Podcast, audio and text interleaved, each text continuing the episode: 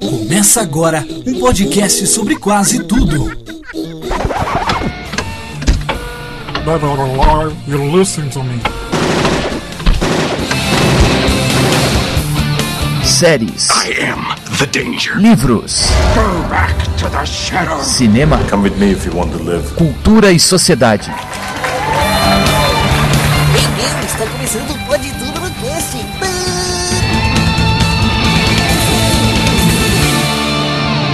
Pode tudo no cast.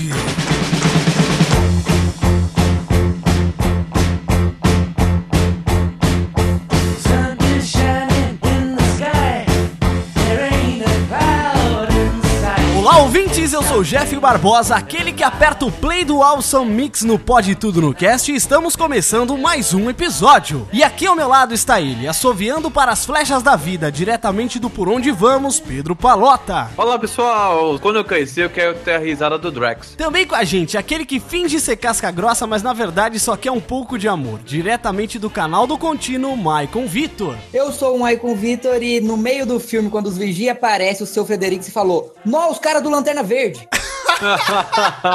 eu quase falei isso. Ai, teve um cara na minha sessão que falou isso também. Opa, caralho. Ah, mas só a gente só que sabe essas bostas também, né, gente? Pelo amor de Deus. E aqui também com a gente, ele que transmite suas emoções através do seu canal no YouTube, diretamente do canal pós-crédito Marcelo Silva. E aí, galera, já disse o Ion, do pai é quem cuida. Muito bem, queridos ouvintes, eu acho que não precisa falar nada, né, galera? Guardiões da Galáxia 2 estreou e a gente tem muita coisa pra falar sobre esse novo filme da Marvel. E você já sabe, né, que também esse podcast tá cheio de spoilers, então se você ainda não viu o filme, vai lá ver. Depois você volta aqui e ouve, tá certo? Mas se você já comprovou que o hype é real, não sai daí porque você vai ouvir tudo isso agora no Pode Tudo no Cast.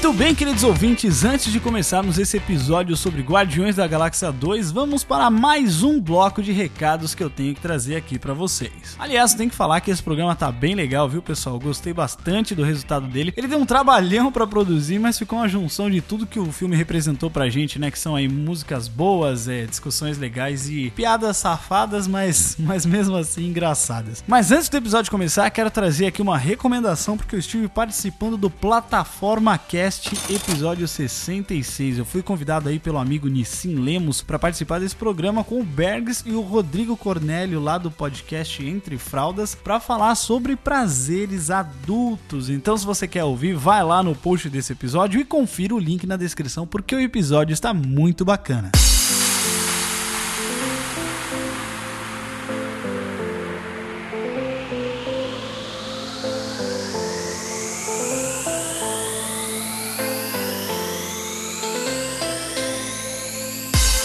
chegando o nosso episódio 50. Gente, 50 episódios, 50 edições, várias e várias horas de conteúdo e muitas horas mais de edição para que esses programas chegassem bem bacana para vocês. E esse número, claro que não poderia passar em branco, na real não significa muita coisa, né? Mas esses números redondos são um tanto marcantes assim pra gente. É, juro para vocês que lá em 2014, quando eu comecei esse negócio aqui, eu realmente não esperava chegar no episódio 50, mas estamos aí firmes e fortes, cada dia mais tentando trazer entretenimento e conteúdo bacana para vocês quinzenalmente. E como eu disse, né, o episódio 50 vai ser muito especial. Nesse episódio a gente vai passar aí por uma repaginada, vamos dar um F5 geral no Pode Tudo no Cast.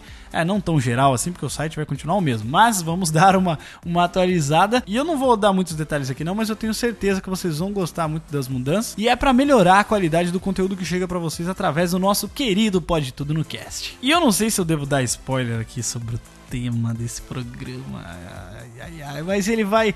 Ah, não, não, não, gente, deixa quieto. Eu não vou, não vou estragar a surpresa, não. Deixa pra quando chegar o episódio sair, vocês vão ver, ouvir, na verdade, sobre o que eu tô falando. Mas aproveitando que eu tô todo misterioso aqui, não querendo revelar nada, né? Quem já sabe sobre tudo isso, tema, mudança, convidados, tudo tudo, tudo, tudo são os nossos queridos padrinhos do Pode Tudo no Cash, aqueles ouvintes lindos que colaboram mensalmente com a gente aqui com qualquer valor. E se você quer receber essas recompensas, como ouvir o programa de todo mundo, saber esses detalhes antecipadamente, você pode se tornar um padrinho clicando aí no link no post, na, no post desse episódio, tem uma imagem aí, torne-se padrinho do Pode Tudo no Cash, né? Ou entrando em padrim.com.br barra Pode Tudo no Cash, lembrando que o link está aí na descrição, é muito mais fácil você clicar aí no nosso site e entrar lá para se tornar o padrinho se você quiser. Assim que você se torna o padrinho, né, do nosso programa, você recebe aí um acesso ao nosso grupo secreto no Facebook, onde é só para padrinhos, e lá a gente tem esses conteúdos adicionais para vocês que ajudam a gente com qualquer quantia a partir de 5 reais. Lembrando aqui uma coisa, eu nem, eu nem devia fazer esse disclaimer aqui porque eu acho que não tem ninguém idiota ouvindo a gente, né? Mas sempre tem aquela pessoa que fica, nossa, tá pedindo esmola, nossa, que vergonha, pedindo dinheiro. Gente, gente, gente, ninguém é obrigado a nada. Podcast não vai acabar por causa disso. Essa plataforma do Padrim que a gente está usando é para aquelas pessoas que gostam tanto que querem se sentir fazendo parte de algo, né? Se sentir que estão ajudando aí o projeto aí para frente, ajudando o projeto chegar em outras pessoas. O padrinho não é para lotar meu bolso de dinheiro. Para isso eu trabalho editando podcast lá na Radiofobia. O padrinho é pra gente que quer ajudar a pagar os custos do servidor, a pagar valores de publicidade no Facebook para outras pessoas conhecerem o nosso podcast também. É, é para isso que o padrinho serve. Não é para é dar dinheiro para mim, é para ajudar o projeto a continuar. Se você não quiser ajudar, você não ajuda. Se você quiser se sentir fazendo fazendo parte, você quer se sentir ajudando mais o programa, você vai e colabora com quanto você quiser. E se você não quer ajudar, não vem atrapalhar também falando que quem utiliza dessas plataformas aí tá te pedindo esmola, porque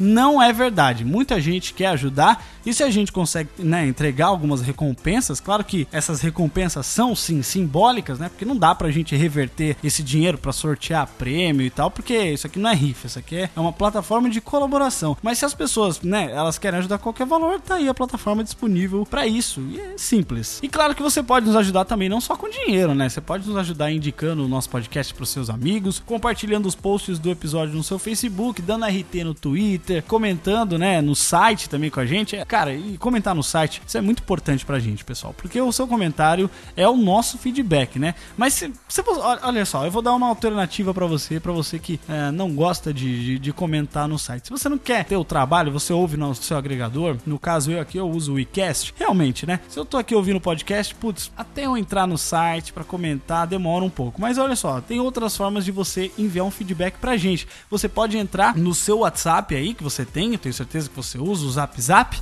Vem de Zap aí, ó, adiciona o nosso número que é 015 991710002, repetindo 015 991710002 e manda uma mensagem pra gente, uma mensagem instantânea, ou seja, um áudio ou uma mensagem de texto mesmo falando o que, que você achou do programa, né? Comentando comentando com a gente. Quem sabe a gente pode até futuramente trazer, depois do episódio 50, a gente pode até, sei lá, implantar um quadro de leitura de recados e comentários, né? A gente faz um bloco final, assim, depois do podcast acabar, pra gente estender mais a discussão do programa anterior. Enfim, dá pra gente pensar em alguma coisa nisso, mas a gente precisa da colaboração de vocês, que é comentando, seja no site, seja através de rede social, qualquer rede social que seja, ou através aí do WhatsApp, que você pode mandar uma mensagem de texto ou, né, um, um áudio. Inclusive, você vai ouvir aí nesse programa alguns áudios que foram enviados pelos nossos ouvintes via WhatsApp, porque eu publiquei nas redes sociais, Facebook e Twitter, para que as pessoas enviassem áudios falando sobre o que elas acharam sobre Guardiões da Galáxia. E essas pessoas participaram desse podcast colaborando com sua opinião. Olha aí que legal, né? Então, né, não precisa necessariamente comentar no site. Você pode ir, é, ir pelo WhatsApp e ficar ligado, porque de vez em quando a gente pede pra galera mandar os seus áudios para participar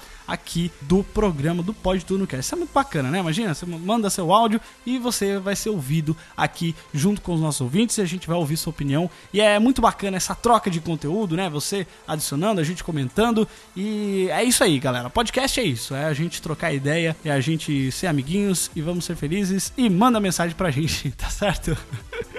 Mas então eu quero agradecer aqui aos nossos padrinhos que colaboram com a gente aqui mensalmente. São eles Cleiton Oliveira, Diego Fávero, Letícia Palmieri, Priscila Aires e Rafael Brito. Muito obrigado, aqueles padrinhos, por colaborarem com o nosso projeto. Então é isso, né, galera? Eu falei bastante, mas os recados foram dados, então vamos falar sobre Guardiões da Galáxia Volume 2 agora no Pode Tudo no Cast.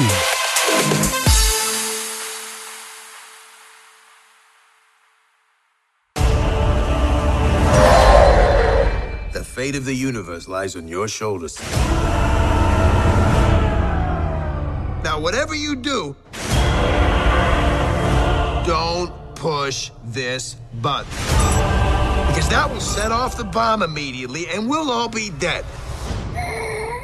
Now, repeat back what I just said. I am Groot. No! No, that's the button that will kill everyone! Try again. I am Groot. Mm-hmm. I am Groot. Uh huh. I am Groot. No!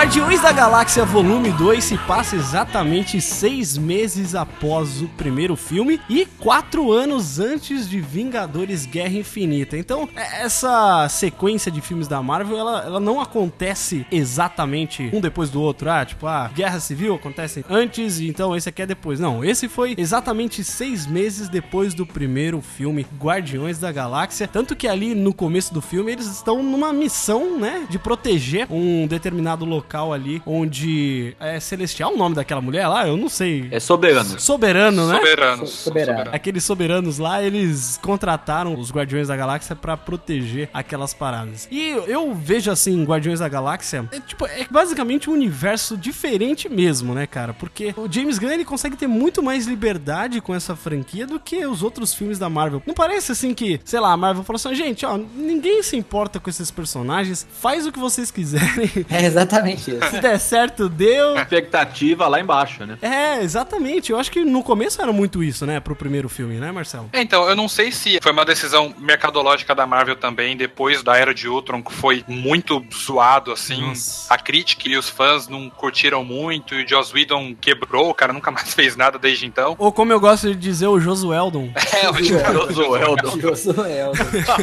E desde então, de Ultron pra frente, você vê que a Marvel ela mudou um pouquinho a posição dela referente à forma que ela deixa os diretores trabalharem. Você pode ver que os irmãos Russo, eles têm, por mais que o Guerra Civil ainda seja meio que o arroz com feijão da Marvel, a gente vê que eles têm um pouco mais de liberdade na direção. O James Gunn, com o que ele conseguiu fazer com, com Esquadrão Suicida, ia falar. Nossa, não, não. não, não falemos desse filme. Não traga essa treta de novo. Multa o Michael.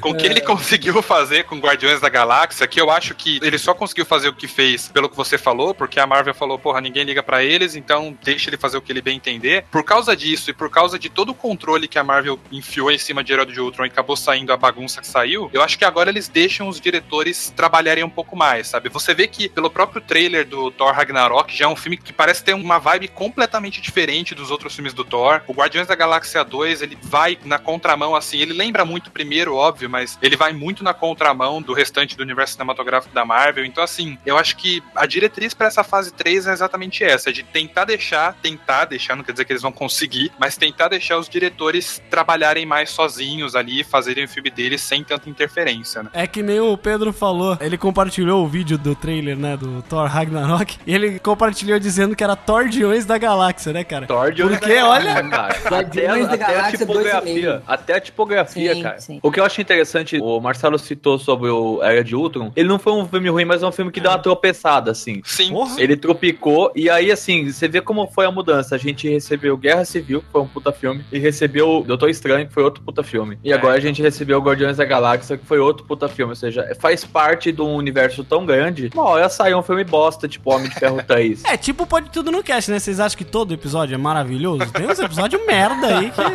Principalmente uns que contam com as participações de um cara bem merda, assim. Aí é ruim mesmo, sabe? É ruim pra caralho. Mas aí a gente releva, né, cara? Porque acontece. Não dá pra você fazer uma obra de arte a cada 15 dias, né? Uepa! Mas na, na prática, assim, uma vez eu parei pra analisar o universo cinematográfico da Marvel no geral. Eu achei que ele tinha parado pra analisar o podcast do Eu cast. também Não, não, ainda não, ainda não. Não perdeu seu tempo com isso. É tipo aqueles caras que fazem vídeo reaction de vídeos reactions, né? É. ah, não, mas esse cara aqui, ele reagiu de uma maneira muito estranha. né? Isso, isso é o fim do mundo. O pior é que o Jeff assiste. Eu, eu assisti um vídeo reagindo K-pop de um outro cara reagindo vídeo de a- reagindo K-pop. É tipo Inception. Nossa, Inception é foda. É o Inception do supra-sumo do lixo do YouTube, né, cara? He says, Welcome to the frickin' Guardians of the Galaxy. Only he didn't use frickin'. Eu tava analisando o universo cinematográfico da Marvel e se você parar pra analisar, assim, excelentes mesmo, não tem tantos filmes assim, né? Se você pegar o universo como um todo, ele funciona muito bem, ele flui legal. Mas excelentes, você tem ali o primeiro Vingadores, tem o Soldado Invernal, o primeiro Homem de Ferro e o Guardiões da Galáxia em si. O resto dos filmes... Um abraço. Olha, O resto pega dos minha mão pra mim, Marcelo. eles são Vai, vai da sua muito- opinião, né? Não, não. O Não vem restante falar que dos filmes, War pra é bom, mim, não. o restante dos filmes, pra mim, ele vai de muito bom pra uma bosta, tipo Homem de Ferro 3 ou o primeiro Thor e por aí vai, sabe? O Guerra Civil também é um puta filme, esqueci dele. Não, Aí, ó, viu? Chupa mais. não, ele falou só pra você não reclamar. já me mandou no privado aqui. Já falou comigo que é mentira. ruim Ele quer manter a moral com o Jeff. É. Eu já falei, se começar a falar mal de guerra civil aqui, eu corto do pode tudo.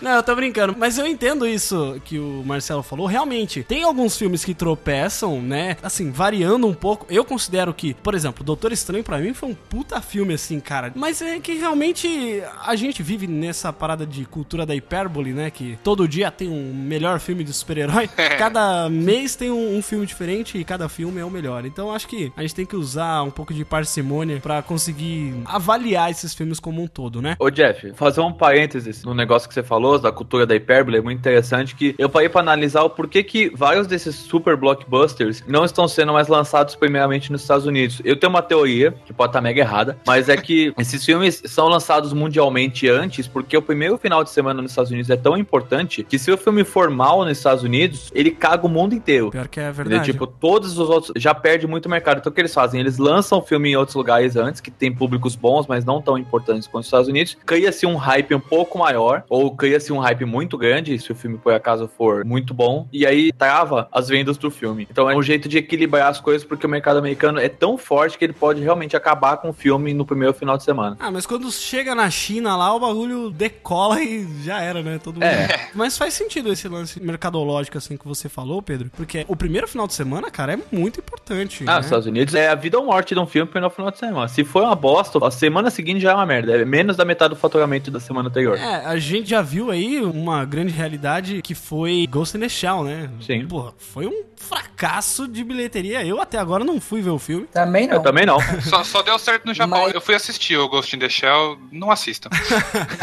Vejam um anime. O Frederico também viu e falou que é uma bosta. Ah, mas É, o próprio Blade Runner, cara. O Blade Runner foi mal nos Estados Unidos, cagou o filme. Ele é um puta filme cult hoje, Sim. mega cultuado pelos nerds. Ah, eu sei, mas aí a gente tá falando de períodos diferentes. Por exemplo, quando o Blade Runner saiu, eu acho que o poder aquisitivo das pessoas, ou sei lá, essa parada da cultura de ir sempre no cinema, eu acho que era um pouco diferente de hoje em dia, né? Sim. Hoje em dia é um negócio, uma parada religiosa, assim, porra, vai sair tal filme, tal filme, tal filme. Tem gente que vai todo final de semana no cinema, cara. E essa parada do Ghost in the Shell mesmo, galera, não foi. Mas o Ghost in the Shell foi porque, assim, esse mês de março e daqui pra frente, na verdade, vai ser um inferno essa questão de estreia. Pô, março estreou em cada semana, foi Logan, Bela Fera, Power Rangers e Velozes e Ghost in the Furiosos. Shell. E Velozes e Furiosos agora em abril e na outra semana já teve Guardiões da Galáxia. Então, assim, tá um negócio muito insano. Então, as e a gente ainda tão- tem o, o Mulher Maravilha, logo menos já, né? Pois É, então, é, cara. em junho já estreia Mulher Maravilha. É muito filme junto, cara, saindo um perto Sim. do outro. E aí, querendo ou não, você disputa a atenção, né? Não tem como. Mas isso é bom, cara, porque hoje a gente tem DC, a gente tem a Marvel, a gente tem Star Star Wars de volta, tem franquias que cresceram, como Velozes e Furiosos, por exemplo. A Marvel solta dois filmes por ano, em média, sabe? É, tá ótimo, cara. Pra gente tá muito bom. É bom a gente ter opção também. E vira e mexe, eu tô indo no cinema. Pelo menos uma vez por mês eu tô indo no cinema. Isso é ótimo. Milionário. Voltando. vai, de, vai de Subaru, né, pro cinema. É, Subaru azul. Cara, eu vi um Subaru esses dias, cara. Eu quase tirei foto e mandei pra vocês. é o Subaru azul, igualzinho da foto do episódio. Eu Olha aí. vi esses dias, tava na minha garagem, vai. Ele vê esse, todos os dias, né? Todos esses dias eu vejo um Subaru azul. What's that? He says, Welcome to the frickin' Guardians of the Galaxy. Only he didn't use frickin'.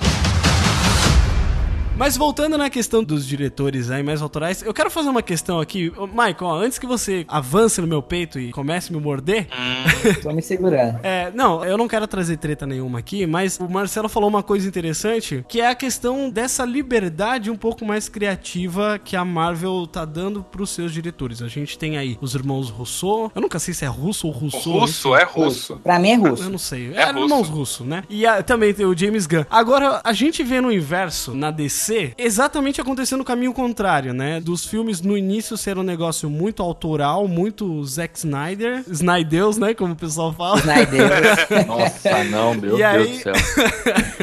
tá enchendo o saco, pô. E aí, agora parece que eles decidiram falar assim: não, vamos criar uma linha mestra aqui e guiar. E, ó, gente, vocês vão ter que dançar meio que conforme a nossa música. Que também não tá dando certo, né? Então, Eles ganharam uma linha merda mesmo. Não, mas é. é- Não, mas Agora então, estão- olha só, falando aí dos irmãos e do James Gunn. Não tem como a gente saber que tá sendo totalmente autoral, né? Porque Guerra Civil, todo mundo sabe como foi encomendado, né? Sim, Foi sim. anunciada a briga entre Batman e Superman e a Marvel gritou falando que ela precisava de heróis brigando entre eles. Isso aí os irmãos russos já confirmaram que o filme só saiu desse jeito, Homem de Ferro contra Capitão América, porque foi o que a Marvel pediu. A gente tem que ver também até onde é autoral. É fácil saber que o trabalho do Zack Snyder é autoral, porque aquilo é o jeito dele filmar. É um negócio mais sombrio, mais realista. Você sacou o que eu tô tentando falar? Tipo, não tem Não, como a sim. gente saber exatamente o quão livre eles estão sendo pra criar o filme deles, sacou? Mas a, a liberdade que eu digo é no sentido da direção mesmo. Porque o roteiro, ok, o roteiro realmente É, o ele é, encomendado, Feige, né, ele é dentro da história. Só que é pela direção, tipo, a gente vê a direção do Zack Snyder no filme, slow motion, aquela putaria toda visual que ele faz, aquela punhetação toda. E o Guardiões da Galáxia, você vê que é um filme que tá sendo dirigido por alguém, sabe? Os filmes da Marvel, principalmente na primeira fase ali que eles estavam montando o universo, assim, a gente gostava, a gente ia assistir, mas eles não tinham lá muita identidade,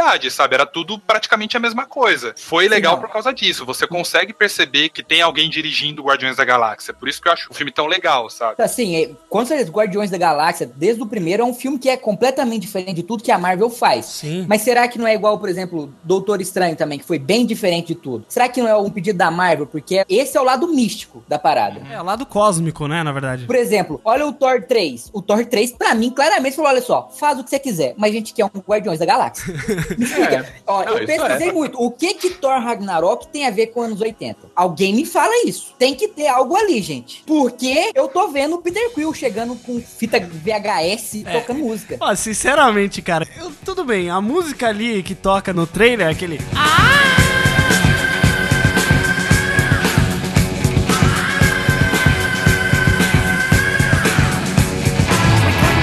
faz sentido, assim. É até legal, é ok. até legal, mas, cara, eu não sei. A tipografia, as cores. A tipografia tudo, é muito, cara. Até o contexto que tá é, colocando uma parada interplanetária, uma As parada mais. piadinhas, as piadinhas. É, mas Olha é a oportunidade deles fazerem isso com o Thor, porque a ideia sempre foi levar o Thor pra outros planetas. Então joga Guardiões da Galáxia no meio do Thor e pronto. Inclusive, eu tenho esperança que vai ter uma cena pós-créditos do Thor, porque vai ser o último filme antes. Ah, não, vai ter Pantera Negra antes. Mas vai ser um dos últimos filmes antes do Vingadores 3. Então eu tenho esperança de que os Guardiões, ou um deles, vai aparecer ali numa cena pós-créditos do Thor. Assim, eu tenho expectativa que isso aconteça. Mas, sinceramente, Thor, cara, pra mim, assim, o Thor 1 foi, nossa, uma Uma merda. bosta. Uma bosta. Ah, é ruim, é ruim, mas não é tão ruim, vai. É muito ruim, Ah, cara. é- não, é ruim. É ruim que eu não consegui terminar, velho. Ah, cara, eu acho que pra um filme de início tá bom. Não, é ruim demais. Sozinho ele não funciona, cara. O 2 é bobo. O 2 é bobo, é bocó, sabe? É a Natalie Portman, cara, ela é sensacional. No pior papel da vida dela, ela tá querendo morrer no filme. Pois é, ela quer enterrar a carreira. né? Você pode ver que tem hora que ela pula na frente dos tiros dos aliens. Ela fala, me volta! Eu acho que os caras falam assim, gente, Thor tá uma bosta. Thor tá uma bosta. Resolvam. Deixa igual Guardiões da Galáxia. Aí eu acho que é isso que eles fizeram, cara. Nos créditos, nos créditos bem pequenininho, vai estar lá, direção, Taika Waititi, Fit, James Gunn. mas bem pequenininho ali. Mas eu acho que o James Gunn ele tá se envolvendo, eu não sei o quanto, mas eu acho que ele tá se envolvendo tanto quanto os Russo no universo cinematográfico da Marvel no geral, porque ele dirigiu toda, pelo que se conta, né, ele dirigiu todas as cenas, os cameos do Stan Lee até 2020. Caraca. Até o filme de 2020 foi ele que dirigiu as cenas. Quer dizer que se ele morrer, vai ter. Até 2020 vai ter. Não vai ter Stan Lee até 2020, eu duvido, mas. Caraca, que escroto. olha a praga, hein, que ele jogou. Cara, ele tem 95 anos, gente. Vamos Podem falar a verdade. aqui no comentário. Pô, mas ele tá melhor do que eu. Uma coisa que eu não sei se vocês separaram é que o Pantera Negra e o Vingadores 3 estariam com uma diferença de três meses aí de Sim. espaço. É muito Caraca, três curto. meses? Maluco do céu. E uma um em coisa que não tem fevereiro nada a ver- e outro é em maio. Então é muito E uma em coisa cima. que não tem nada a ver com a Marvel, Star Wars estreia duas semanas depois de Vingadores 3. Eu não Sim. sei o que, que eles têm na cabeça. E Star Wars estreia o quê? Dois meses depois de Liga da Justiça. Não, não, não. Peraí, Star. Wars, o Star, Star Wars Wars, 9, o desculpa, Han Solo. falando. É, Ah, não, nove. Sim, desculpa, Han Solo. esquece. Mas o Han Solo, é, o Han Solo também estreia duas semanas depois do É porque Vingadores. o, o Star Wars está aí agora no fim do ano, né? É. Isso, verdade, verdade. Mas o Star Wars ligado. 9 ele vai estrear junto com Vingadores 4, quase. Então é o que a gente tava falando isso lá da loucura dos blockbusters. Bom pra nós. ハハハ。Olá, amigos do Pode Tudo no Cast. Meu nome é Paulo Afonso Pereira, eu sou aqui de Porto Alegre, 35 anos, trabalho como porteiro noturno. E o que dizer desse filme maravilhoso que foi Guardiões da Galáxia Volume 2? Bom, eu tenho duas coisas pra dizer. Primeiro, eu acho que é a franquia mais divertida da Marvel. Não tem como não se divertir vendo esse filme. As piadas, as, as situações engraçadas, mas também eu tenho uma outra coisa pra dizer. Vocês não acharam que esse filme teve uma pegada tipo Douglas Adams? Vê se não parece é, o Guia do Mochileiro das Galáxias. Aquele salto pelos portais lá do espaço. É muito engraçado, gente. Bom, obrigado pela oportunidade. Um abraço pra vocês aí, sucesso.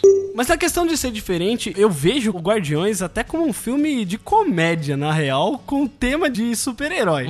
Não, é um filme de comédia. É, Com é o qualquer maior tema. filme de comédia da história. É. Eu acho que sim, mas olha, eu não sei se vocês vão concordar comigo, mas eu acho que no Guardiões da Galáxia, eu não sei se é porque eles se assumem na galhofa, mas as piadas deles não, não é forçado, eu não acho. Não acho tão forçado quanto, por exemplo, nos Vingadores. Tem muitos momentos ali nos Vingadores que eles soltam umas piadas que você fala, mano, você precisa fazer uma piadinha? Sim. Nesse momento tenso, você, sério, você precisa disso? Eles é aceitável. É porque é o contexto daquele universo, né? Os Guardiões tá dentro daquele contexto. A única maneira de você aceitar um plot em que os Guardiões terminam no clímax do filme estão lutando contra um planeta vivo com a cara do Kurt Russell é se você jogar piada no meio do filme, sabe? É, e o Pac-Man derrota ele. É, então, não tem outra maneira de você fazer esse filme a não ser com comédia. Porque é galhofa, é um negócio completamente maluco. É, sim, já que você mencionou do Kurt Russell, eu achei do caralho eles conseguirem. É, porque na verdade na HQ o pai do Peter Quill não é, não é o Ego. Não é um- o Ego, não, Ele é é, um não outro personagem lá que é um cara foda também, o rei de um planeta lá. Uhum. E aí eles pegaram esse personagem do Ego que nos quadrinhos ele nunca teve uma forma corpórea, ele só é um, um planeta com rosto, né? Sim. e ele é do mal mesmo, né? Tipo, e aí eles conseguiram colocar. Nossa, ele é do mal, parece que eu tenho 5 anos de idade, né? Falando. ele é do mal, né, gente? Ele, tipo assim, ele é evil, né? Mas eu acho que ficou muito legal, cara, eles conseguirem adaptar isso e transformar num plot de ser o pai do Peter Quill, né? Sim, eles juntaram bem as histórias. Eu achei legal a audácia, porque assim, quando eu fiquei sabendo que ele seria o Eagle, eu falei, ah, legal. Então eu fui pesquisar quem era Eagle, porque eu não fazia a menor ideia, óbvio. Eagle, Eagle, Eagle. Mas eu fui. Eu vi lá, eu achei, pô, legal, mas jamais esperava que eles tivessem a audácia de transformar ele num planeta vivo, de fato, igual eles fazem no filme. Pois é, porque eu achei que ia ser muita loucura, né, Pra conseguir explicar. É, exato, E exatamente. mesmo assim eles conseguiram explicar bem. É, mas o fato de transformar ele numa pessoa, ou seja, ele consegue ser um planeta e ser uma pessoa ao mesmo tempo, como se fosse uma entidade única, salvou muito o Sim. personagem. E o que é muito bom é o Drax fazendo o nosso papel, né? Mas viu, como é que ele, sendo um planeta, ele né? Fez você.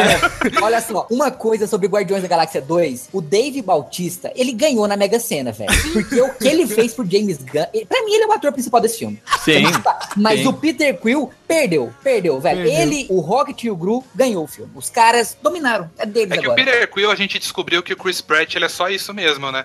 No primeiro filme a gente falou, pô, que cara legal, carismático. Aí a gente viu Jurassic World e falou, porra, mas ele tá fazendo o mesmo papel, mas ok. Aí agora ele tá fazendo a mesma coisa E nada com o mesmo bigode. E com o Com o mesmo Não, ele, bigode. ele é o mesmo cara naquele filme O Passageiro também. Nossa, nem vi aquele lixo. Sim, também. É, o mesmo- eu assisti o esses dias, Pratt. velho. É a mesma coisa. Pensei que ele ia tirar um Walkman e ouvir, dançar. Então, o É, Pratt ele é um cara Mas é carismático, tipo- mas ele não é um bom ator, cara. É triste. Então, é tipo Stallone, cara. É, Stallone é. ganhou um Oscar. Nossa, que puta ator. Foi ver outro filme, é a mesma merda, cara. No final aqui do Guardiões da Galáxia aparece o Rambo, você viu lá? O que é mais legal é que esse cameo do Stallone é o Stallone, né, cara? Ele tá Sim. interpretando outro papel, mas a gente não consegue deixar de ver o Stallone, porque ele não consegue interpretar outra pessoa Então, que não porque- seja ele mesmo, né? É que eu vejo nesse, pra esses casos, gente, eles falam assim, gente, esse personagem, ele é o Stallone.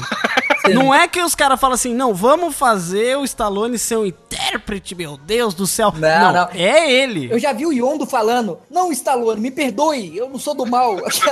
Aquele diálogo deles lá. Só faltou ele falar assim: você é um cocô. Eles nem se esforçaram, né? Ele faz um mercenário, basicamente É. a mesma coisa que ele já Tá fazia. reaproveitando o papel. É porque ele viu que o Mercenários não deu certo, né? o, ca o cara, o- meu Deus do céu. Aí você vê o nível da merda, né? O cara que é o dono da parada deixou o projeto, velho. Sim, verdade. É, o Stallone largou os. Você pega aí, o- você tem o Tang Cash no filme, cara. Verdade! Puta, eu tava tentando lembrar que filme que eles tinham feito juntos. Cara, e Cash. É o Kurt Russell, né? Tango e Cash, velho. O Kurt Russell Fantástico. tá velho. Aí ele fez aquela cara de Tony Stark jovem que fizeram com ele no Sim. começo do filme, de E tá canastra, tá canastríssimo o Kurt É. Russell nesse filme. O, o cara é o esporrador intergaláctico, tá ligado?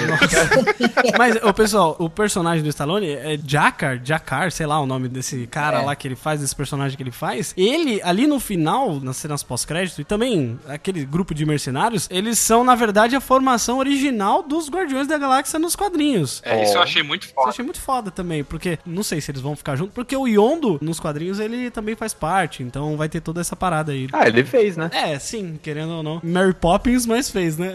Mary Poppins.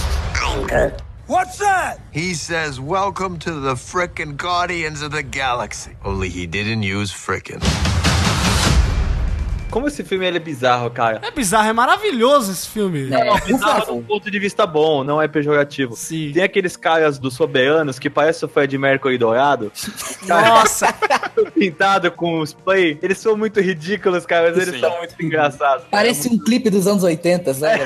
Eles vão começar a cantar porra. e dançar. Falando Tipo um nos caras clipe da dourados. Cher, assim, tá ligado? Um bagulho bem bizarro. Eu tava imaginando cantando Fox sabe certo, Fox sabe certo. Aquele cabelo lambido, um bando de caras jogando videogame, parece um fliperama dos anos 80, aquela merda. Eu achei muito bacana aquilo lá, cara, porque o Rocket achando que tava matando todo mundo. Ah, morram, seus desgraçados. Não, Rocket, você não tá matando ninguém, são drones. Ai, cara, é muito bizarro. Muito bom, cara, esse humor é muito bom. Aquela cena inicial com o Baby Groot, cara, ela, ela é um... Meu Deus. Nossa, aquilo foi a melhor cena de abertura de filme de herói de todos os tempos. Não, aquilo é A genial. cultura da hipérbole. Olha lá. Cara, geni... fica usando genial pra tudo, caralho. Porque de quando aparecer uma coisa genial. Mas eu falar que isso não foi genial? Ah, não- Aquilo não cara, foi genial? foi bom, tá foi massa, foi Não, não, massa, não, não, não, foi não. genial. Genial é Einstein. Não, olha só. Nego viu o trailer e chorou um mês falando, ai, todas as cenas no trailer. Em 10 minutos e eles nem ligam pra aquela cena inicial, porque é o Gru brincando com um rato Que especial. Gru? Gru. Gru, é. O Gru é o cara do meu malvado favorito, cara. É o Gru. Eu não sei vocês, mas eu não consegui prestar atenção em nada do que tava acontecendo no fundo, só no Groot. Mas a Não, ideia era não, essa. essa é a ideia, o pau comendo lá atrás. É. É legal porque, assim, ele tem essa personalidade de bebê mesmo. Porque se você vê, ele tá dançando lá todo feliz, assim, totalmente alheio ao que tá acontecendo atrás dele. E depois ele, ele começa a lutar com aquele dinossaurinho lá, né? E vai pra cima, vai pra baixo, começa a gritar. E aí, quando ele volta, ele começa a dançar como se nada tivesse acontecido, cara. Mas esse é o Groot até adulto, depois ele só fica grande, cara. Ele não sabe de nada que tá acontecendo. Pode crer, velho. Muito Agora, eu bom. fiquei pensando falando, o Vin Diesel, cara, ele ganhou só pra botar o nome dele no filme, né? Claro. Ele não fez porra nenhuma, cara. O dia de gravação do Baby Groot se resumia é. I am Groot. I am Groot. I am Groot. Pronto, acabou, pode ir embora, vai, vai pra casa. É, daí eles modularam a voz dele, né? E já era. Tipo, pode ir tudo no cast. Gravou série de palavras, cara, virou participante, entendeu? Mas eu acho que, assim, é claro que eles fizeram, né, novamente, mas, cara, podia falar que ele nem precisou participar de novo, só pegar as falas, os waves lá, gravados lá do primeiro filme e dá pra usar, cara, porque não faz nada. Troca o pitch, né, pra ficar um pouquinho mais agudo, né? É, então, já modula, conseguiram fazer a voz dele. Mas um cara que, assim, já passando pro Bradley Cooper, né, eu vi umas cenas de bastidores, behind the scenes, ele fazendo a voz, é, cara, é muito bom, cara. E eu não consigo reconhecer o Bradley Cooper, cara, no É, filme. Pois é, ele é bom diferente, ator, né? cara, ele é bom ator. Ele é muito bom ator. E tem umas mulheres que pira nele absurdamente, cara. Até eu, como homem, só piro nele, mulher. cara. Eu tô, olha. ele mandou tão bem como o Rocket, cara, que eu até esqueço aquela cena dele balançando o bracinho do bebê no sniper americano, sabe? Aquele bebê, bebê safado, puta que pariu. Aquele filme é bom, mas puta que pariu, aquela cena é de matar, cara. Meu Ah, o Deus do boneco, né? Bonecão safado, o cara. Oh, meu Deus, cara. O cara ainda mexe. Com... Ele acha que ninguém tá vendo, né? Ele mexer com o dedinho assim, o bracinho do bebê. Puta que pariu, muito ruim, cara.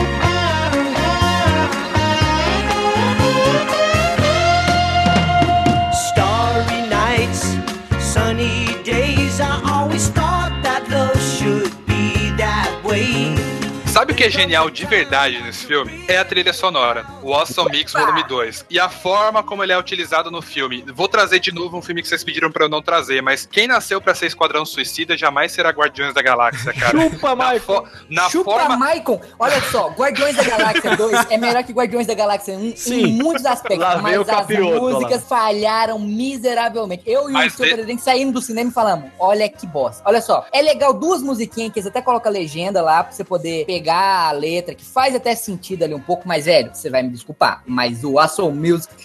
Ó, até errei o nome. o Elson Mix 1 é muito Wilson melhor. Music? O Elson, o Elson Music. É, o Elson. É irmão do Josueldon, né? o Elson Music é. É porque eu vi um lance da trilha sonora num. Inclusive, eu falo isso no meu vídeo e até vou fazer o crédito aqui pro cara. Pro Filmes and Stuff, que é um canal americano que analisa ali blockbusters. E ele analisou por que, que a trilha sonora do Guardiões da Galáxia não é só legal, sabe? Ela não tá lá só pra fazer o filme parecer cool ou coisa assim. Não é só playlist hits de filmes, né? Isso, então, ela tá ali pra um propósito maior. E por isso que, assim, a primeira vez que eu ouvi o Awesome Mix Volume 2, eles fizeram uma playlist no Spotify com as duas, né? Uhum. Eu não cheguei a desgostar, não achei ruim nem nada, mas realmente, quando eu ouvi, eu não achei tão legal quanto a primeira. Eu achei meio esquisito e tudo. Só que depois que eu assisti o filme e vi as músicas num contexto, deu pra entender, e vi esse vídeo principalmente, deu pra entender melhor por que, que as duas são tão diferentes. Porque o volume 1, você vê que são músicas mais animadas, mais divertidonas e tudo, mais dançantes, né? Que a pegada do primeiro filme, ele é mais engraçado, ele é mais galhofa, por assim dizer. Tanto até enfrentando né, o vilão, né? Totalmente galhofado. Né? Isso, então, exatamente. E o Guardiões da Galáxia 2, ele tem muito humor, tem galhofa e tudo, mas ele tem toda uma parte ali de relações entre os personagens, mais dramática, toda a questão ele é de muito pai e filho, dramático. aquela coisa toda. E você vê que, assim, tem umas músicas dançantes, tem umas músicas divertidas, mas tem várias músicas que têm uma pegada diferente, que são mais calminhas, que são mais reflexivas. A própria The Chain, que pra mim é a música principal desse filme, né, do Fleetwood Mac, que toca umas três vezes no filme, ela tem uma pegada diferente ali. Ela começa mais lenta, ela é mais bem trabalhada. Então, eu acho que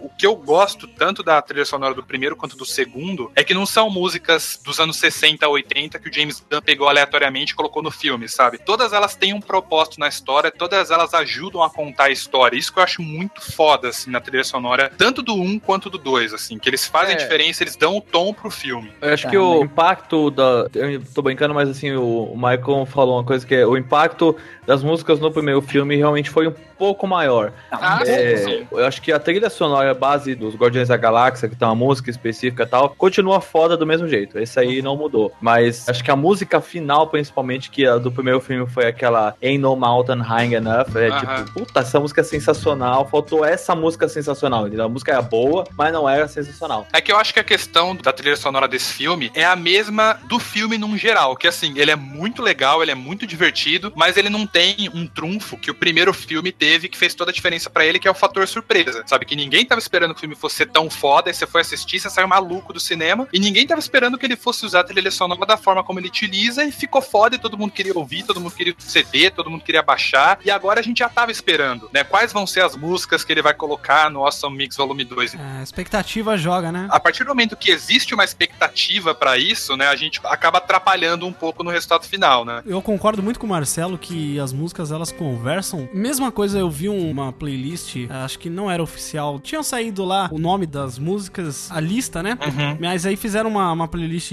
não oficial no Spotify, eu tava ouvindo. E assim, são músicas boas, mas eu falei assim, cara, não tá tão bacana quanto a do primeiro. É. Mas realmente, quando eu cheguei no filme e as letras da música iam se encaixando assim de uma forma tão bacana e conversando com aqueles temas que estavam sendo tratados no filme, que eu acho inclusive que esse filme ele foi muito feliz num sentido de não colocar o vilão como sendo mais um dos mil subordinados do Thanos, sabe? Uhum. Mais um ali, sabe? Isso seria muito ruim. Porque é tipo Cavaleiro Zodíaco, né? Subindo as 12 caras até chegar no... É. Então, eu acho que funcionou muito melhor ser um problema que, tudo bem, eles têm que defender a galáxia, né? O Rocket até fala, nossa, nós vamos salvar a galáxia mais uma vez. Então, é um problema universal, né? Que vai afetar todo mundo, mas ao mesmo tempo é muito local, porque eles estão tratando os problemas pessoais dele, né? Tanto que o Peter, ele fala pra Gamora, poxa, agora que eu encontrei a minha família, sabe? Tem um pouco de, né? Entenda um pouco, né? E aí ela fala, eu achei que você já tinha encontrado sua família, né? Sim, exatamente. Iau, na sua cara. E, cara, esse filme eu acho que é um negócio mais introspectivo de saber quem você é. A cena, cara, do Yondo falando pro Rocket, falando assim: olha, você, Rocket, é assim, assim e assim. Sabe como é que eu sei isso? Porque eu sou você. Muito foda. Isso é demais. Cara, eu quase desabei nesse momento, cara, porque é foda. Eu tive um problema com essa cena que, como o Rocket ele foi montado por uma série de coisas, por um momento eu achei que ele tinha DNA do Yondo. Eu fiquei meio perdido até entender. Caraca, Pedro, você tava com seus feelings desligados ali, né, no momento. Porque, Não, porque ele falou de um jeito como se, tipo, ó, é, como o Rocket passou por Não, uma é série Drax. de. Ele não pegou a metáfora, não, que era eu sou você. Não, eu sei, eu sei, assim, mas é que foi o, o- foi o caminho da cena que me levou a isso. Pra mim, um dos super trunfos desse filme é essa parada, velho. Ele consegue ser galhofa 99% do tempo e ainda tem um drama muito foda no meio. Pois é. Tipo, tem momento que você quase chora de tão Nossa, pesado eu, que é, eu tô velho. ouvindo o Michael falar bem no filme da Marvel. Tá. Olha, quando a Marvel faz um filme bom, eu elogio. Você Ah, que bom. Civil War é um Deu mesmo da DC. Ah, tá. What's that? He says, Welcome to the frickin' Guardians of the Galaxy. Only he didn't use frickin'. Mas voltando um pouco pra trilha sonora, eu acho que ela conversa muito bem. Ah, Cara, na hora que o, que o Ego, o Eagle, né? Eu não sei se eu falo em português ou se eu falo em inglês. Ah, tanto faz. Wiggle, wiggle, wiggle. wiggle, wiggle, wiggle. Tu, tu, tu. Mas na hora que o. eu já tinha feito essa piada lá atrás, mas ninguém riu, eu fiquei quieto aqui. Acho que que Vem Depende de quem conta, ao cara. vivo, hein?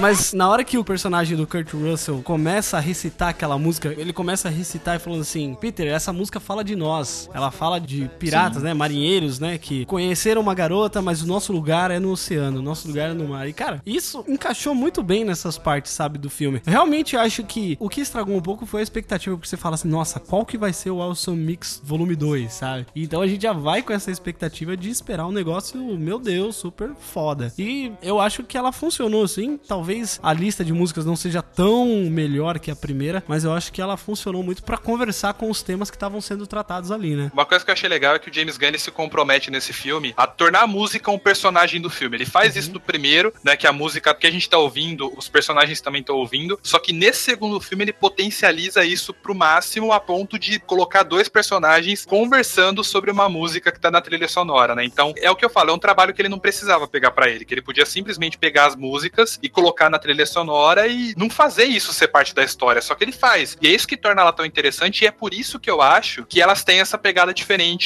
do primeiro, porque outra coisa também que esse vídeo fala do filmes and Stuff é que o, o Guardiões da Galáxia, diferente dos outros filmes da Marvel, que alternam muito entre o humor e a ação, o Guardiões da Galáxia ele também tem ação, obviamente, só que ele alterna muito mais entre o humor e o drama, né? Você tem cenas super galhofas e super toscas, mas ao mesmo tempo você tem a relação entre aqueles personagens, entre a Gamora e a Nebula, a Nebulosa, não sei, esqueci o nome dela. Nossa, Entre- Nebulosa é um nome tão feio, cara. É nebulosa. Também acho. Muito feio, velho. É, em inglês eles chamam de nébula, né? Mas na tradução. É, Nebula é é, muito melhor. Podiam ter Nebula. mantido, sei que tem os seus problemas de quadrinho, mas puta, cara, é Ah, nebulosa. então. Mas enfim, a relação entre todos os personagens vai sendo alternada com humor ali. Então, porra, esse filme, ele é o mais galhofa, ele é o que se propõe a ser o mais engraçado da Marvel, mas ele deve ter uma das cenas mais tristes de todos os filmes da Marvel, que é a morte do Yondo, né, cara, no final do filme. Caraca. Sim.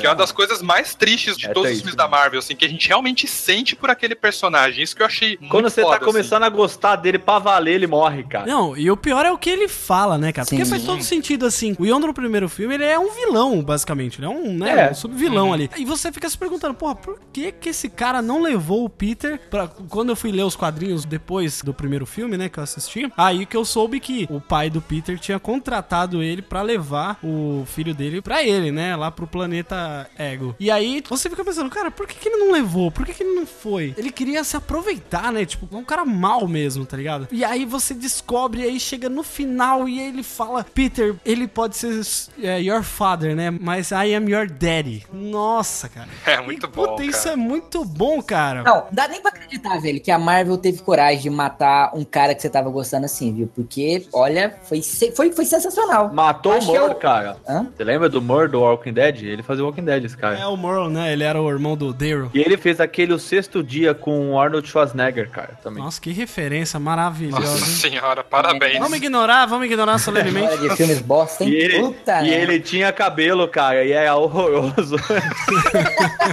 era muito feio, cara. What's that? He says, Welcome to the frickin' Guardians of the Galaxy. Only he didn't use frickin'.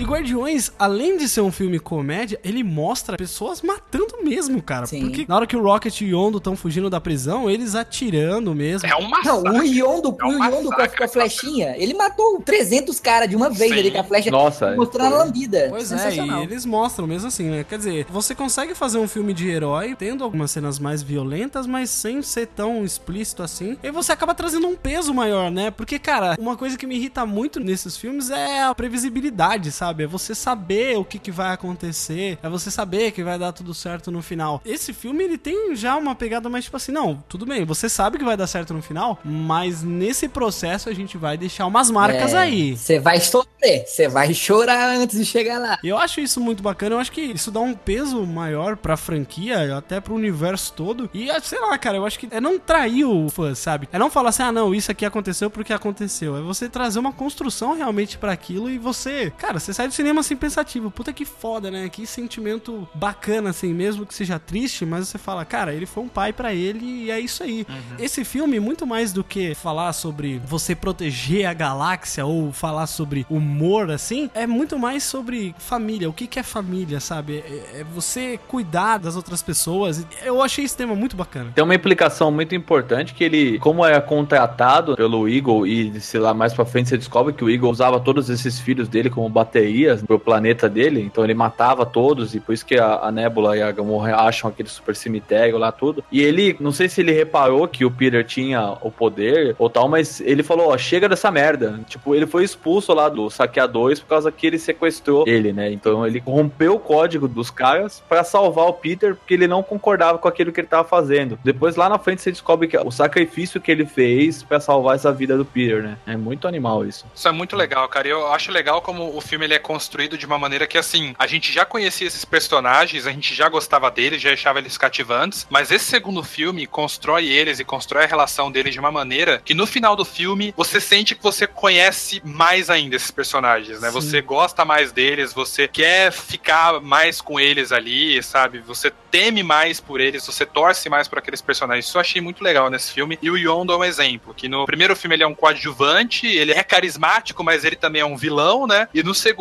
filme ele é construído dessa maneira fantástica e no final do filme assim, ele morre e você fica destruído com a morte dele, porque ele foi construído de uma maneira muito legal e a relação entre os dois é construída de uma maneira muito legal nesse filme. Então acho que ele acerta muito nesse aspecto. Olá, povo querido, tudo bom com vocês? É, aqui é Rafael Brito do canal Cinema com Conteúdo e padrinho deste cast maravilhoso que pode tudo no cast, né? E sobre Guardiões da Galáxia 2, assim, eu gostei do filme, gostei muito. Gostei menos do que eu achei que gostaria e menos do que o gostei do primeiro filme, né? Que o primeiro filme é dos melhores, se não o melhor da Marvel Studios. É, embora as, as piadas funcionam muito, é, eu e o cinema inteiro demos aí risada, demos gargalhada no cinema também, né? Eu gostei muito dos personagens novos, né? Muito bem pontuais aí. O Baby Groot uma graça. A Nentes é das melhores personagens, se não a melhor personagem do filme, assim, né? Foi um grande acerto. Eu gostei muito que aprofundou mais as relações, né? Dos personagens do filme. Todo o clima oitentista, todo o clima mais é ousado, né? Que os filmes da Marvel Studios não tem, tá presente aqui. O que faltou mesmo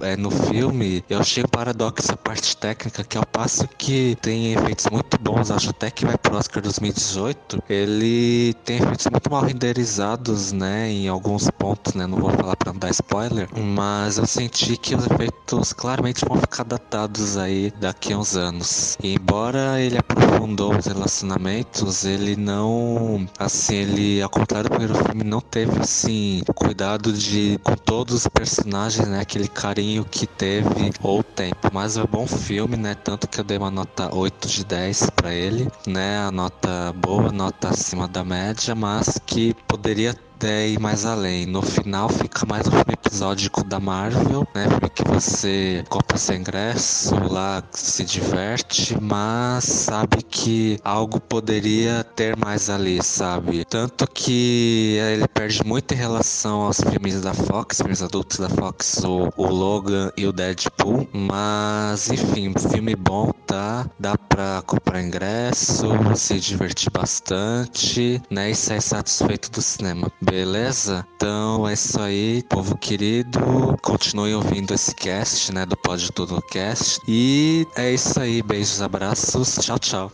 Aquela cena introduziram esse personagem que é a Mantis e que já tinha no trailer até, que era a cena dela lendo os pensamentos do Peter Quill. Sentimentos, né? Cara, eu fiquei rindo nessa cena durante tipo uns dois minutos, cara. Que é muito bom. A menina, ela é muito inocente, né? Essa Mantis. Ela é extremamente inocente, como se fosse uma criança. Até o Drax fala: Nossa, você me lembra a minha filha, né? Ela era como você. Daí ela pergunta: Disgusting, né? Nojenta? ele, não, não, inocente, né? Ele bota na cabeça dela que ela é feia e que. e ele- mas ele acha ela bonita, isso que é o pior. Não, e no final ele ainda fala, né? Não, você também é bonita. Por dentro. Não, tem uma cena muito boa. Eu não sei se. Porque eu vi dublado, todo mundo aí viu legendado, né? Nossa, não, não, não, Nossa, cara. Você sofreu ouvindo o Yondo com a voz do Super Choque. Sim, Puta olha só. Tem, tem umas cenas muito boas do Drax também, que ele fica o filme inteiro xingando ela, né? Falando que ela é feia, asquerosa. Ela vira e fala: Não, mas eu também te acho feia. Ele, oh, que arrogante, eu não sou feio. E na cena que ele fala assim: Drax, Drax, acorda, Drax, acorda, Drax. O que, que você quer? Não, eu não vou fazer nada sexual com você. Ó, eu estou vomitando só de, só de imaginar. né? Puta que pariu, cara. Muito bom isso, velho. Velho, o Drax, ele, ele ganhou esse filme, não tem como mesmo. Pra mim, melhor personagem agora do espaço. O James Gunn aproveitou muito bem a veia cômica do Dave Bautista Sim. nesse filme. Gente, gente, não ponham expectativas, cara. Esse cara é tipo o filme do Tropa de Elite. Ó, você vai falar mais ou menos isso. Deixa o cara falar, ele não tem texto. Se ele tiver texto, cara, ele não faz. Esse cara não é ator, ele é lutador. Ah, de mas só, o The Rock cara. também era O lutador, cara tá bom, é. a gente dá o Rock crédito, também ué. era lutador, tá aí e a gente... Ele é engraçado, mas ele não é bom ator. Não, Não, mas a gente não tá falando do ator, a gente tá falando do personagem em si, entendeu? O personagem funciona muito bem, é muito engraçado. Não, mas eu quero acreditar que o Dave Bautista vai ganhar a vida, vai virar The Rock. Não, vai ganhar o Eu Oscar. acredito. Não, o Oscar eu acho é um pouco mais. vamos, vamos ver uma coisa menor, um Globo de Ouro, uma coisa mais humilde. Uma framboesa, assim. Troféu imprensa, né? É prêmio extra. Deixa eu falar uma cena que eles também aparecem no pós-créditos, mas eles aparecem durante o filme, que foi um choque pra mim, que eu realmente não esperava que eles fossem introduzir no filme, que são os vigias, né, do Não, não, não. da Marvel. Lanterna Cara, Verde. É, eles são muito parecidos com os caras do Lanterna Verde, mas sim, eles são personagens da Marvel que são os vigias, né? Que, pra quem não sabe, os vigia, eles são umas entidades que eles são os voyeur da história da humanidade. Do universo Do Marvel. universo, é. Eles só veem as coisas acontecerem, eles não interferem e é isso aí. Eles meio que registram, né, a história do universo. É como se fossem os malaquins do universo da Batalha do Apocalipse lá. São os caras que Isso. vigiam. Nossa, eita, foi longe agora. Ah, mas ó, todo mundo entendeu, é. Né? É que Ah, o grande plot dos vigias, na verdade, no universo Marvel é que, assim, se eles fossem só isso, ia ser bem boring, né? Mas, na verdade, o lance dos vigias é que um deles, que é o vigia da Terra, que é o Ato, ele tem uma história, não sei se é do Galactus ou do Thanos, que ele vai pra Terra e ele avisa que o Thanos ou o Sim, Galactus tá sim. chegando, e é isso que gera toda uma bosta, que faz os vigias surgirem no universo Marvel, porque aí um deles resolveu quebrar as regras e avisar a Terra que tinha alguma coisa chegando. Os vigias são tipo a ONU, estão lá vendo e não faz porra nenhuma, né? Isso, exatamente, eles são tipo a ONU. O Galactus é o amigo do Michael lá que passa o rodo em todo mundo. passa o rodo em todas as mulheres. Não, mas é. Olha a referência, hein? É que eu tô fazendo a referência aqui ao podcast, só vai entender quem é o vídeo. Podcast Minds. E aí, tipo assim, ele dá uma interferida mesmo, né? na- Nessa questão. E no quadrinho do Guerra Civil, quando eles estão na treta, os heróis estão discutindo lá o que, que eles vão fazer. Até no momento que o Doutor Estranho fala assim: olha, eu não vou interferir em nada, porque senão eu vou. Vou ser muito apelão, né? tipo, qualquer coisa que eu fazer, os caras vão ganhar. E, tipo, o Vigia é a mesma parada. Eles estão lá só olhando assim, não fazem nada. É, só ficou olhando mesmo. Sim, é. E aí eles foram introduzidos aí. Mas, cara, eles parecem muito aquela galera do Lanterna Verde, né?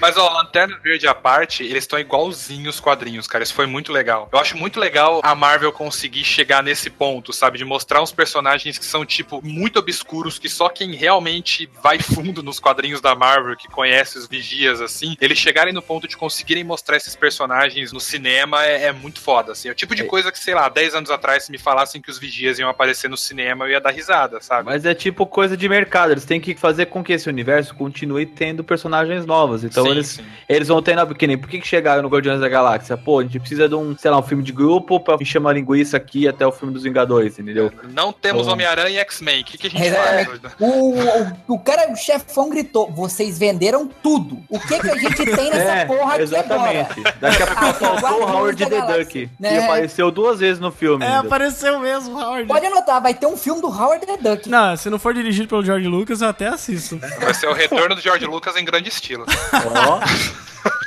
Essa pedra não dá mais leite, não, meu filho. What's that? He says, Welcome to the frickin' Guardians of the Galaxy. Only he didn't use frickin'. Essas coisas das referências, assim, é um negócio que são poucas pessoas que pegam. E assim, não interfere muito no filme pra quem, pro, como diz o Léo Lopes, né, pro afegão médio. Não interfere muito nessa questão, assim. Os caras, tipo assim, ah, eu não entendi, mas beleza, eu consegui entender o filme, isso aqui é só um fanservice, né? É, o legal do Guardiões é que, assim, pelo que eu vi dos easter eggs, ele tem alguns fanservice. A maioria é um negócio bem obscuro, só que, assim, o que mais interfere no filme, que aparece durante o filme ali, é esse dos vigias. E é legal que a forma como eles fazem essa cena é unindo o útil ao agradável, que é a cena também do cameo do Stan Lee, né? Então, assim, todo filme tem que ter uma aparição do Stan Lee. Você coloca os vigias ali, faz uma referência, e quem não conhece os vigias entende aquela cena como a piadinha com o Stan Lee da vez, sabe? Então, pra Uhum. mim, funciona nesse aspecto. Não, e essa cena também, falando de, de humor, cara, é muito bom no momento que ele fala assim: um corpo humano aguenta não sei quantos jumps, né? Nossa, demais. Estamos prestes a dar 700 jumps. Aí eles começam. "Ah!" É, vira Looney Tunes, né, cara? É muito foda.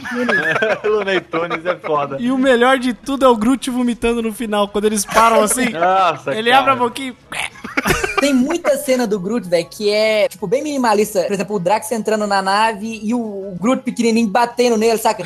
Bem no cantinho, assim, do filme. É, É. cheio de cena, assim, velho. Muito, muito foda. bom, né? Ele é um dos melhores personagens também. Eu gostei muito daquela cena do Rocket quando ele fica sozinho no planeta, que ele tá com uma mangueira consertando a, a nave lá. E aí o, o pessoal do Yondo vai pegar ele, cara. E ele Muito puta, bom. arregaça todo mundo, Cara, é cara. muito É foda, muito né? foda. É uma cena sensacional. Porque quando você acha assim, ah, acabou, ele se fudeu. Aí vai lá e tem outro round de porrada em todo mundo. Não, e, e eles falam, né? Você acabou com seus brinquedinhos, o que, que você vai fazer agora? E ele senta a porrada nos caras, velho.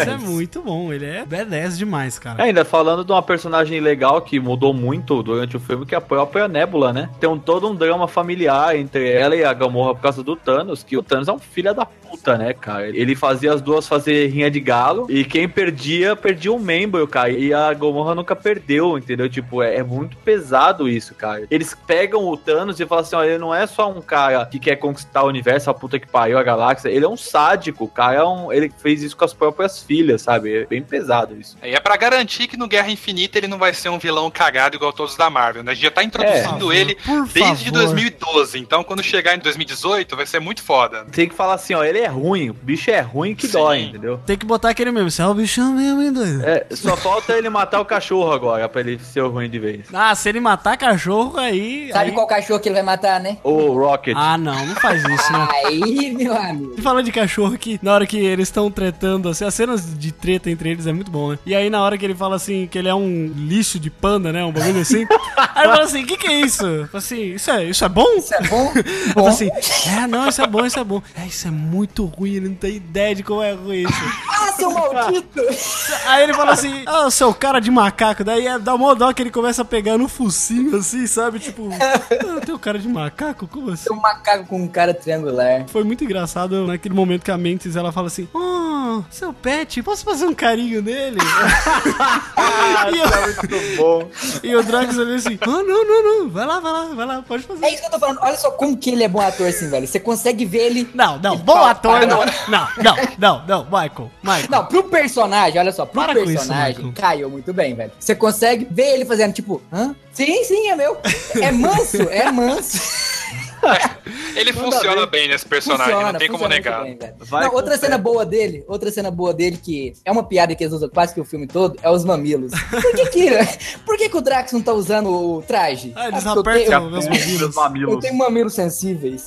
Aí no final, de novo, tipo, ele, pra ele salvar a Mendes, daí ele tem que sair voando e ele vai gritando: Ai, meus mamilos! Isso é genial. Olha aqui, Michael, eu- você tá usando muito genial, cara. Eu vou. Tá, tá complicado isso, cara. Eu acho Eu não uso genial pra tudo. Já tá errado. Ele tá defendendo o filme da Marvel, cara. Jeff, Não, eu não sei o quanto de trabalho isso vai dar, mas eu acho muito que você deveria colocar um somzinho toda vez que ele falasse genial. assim.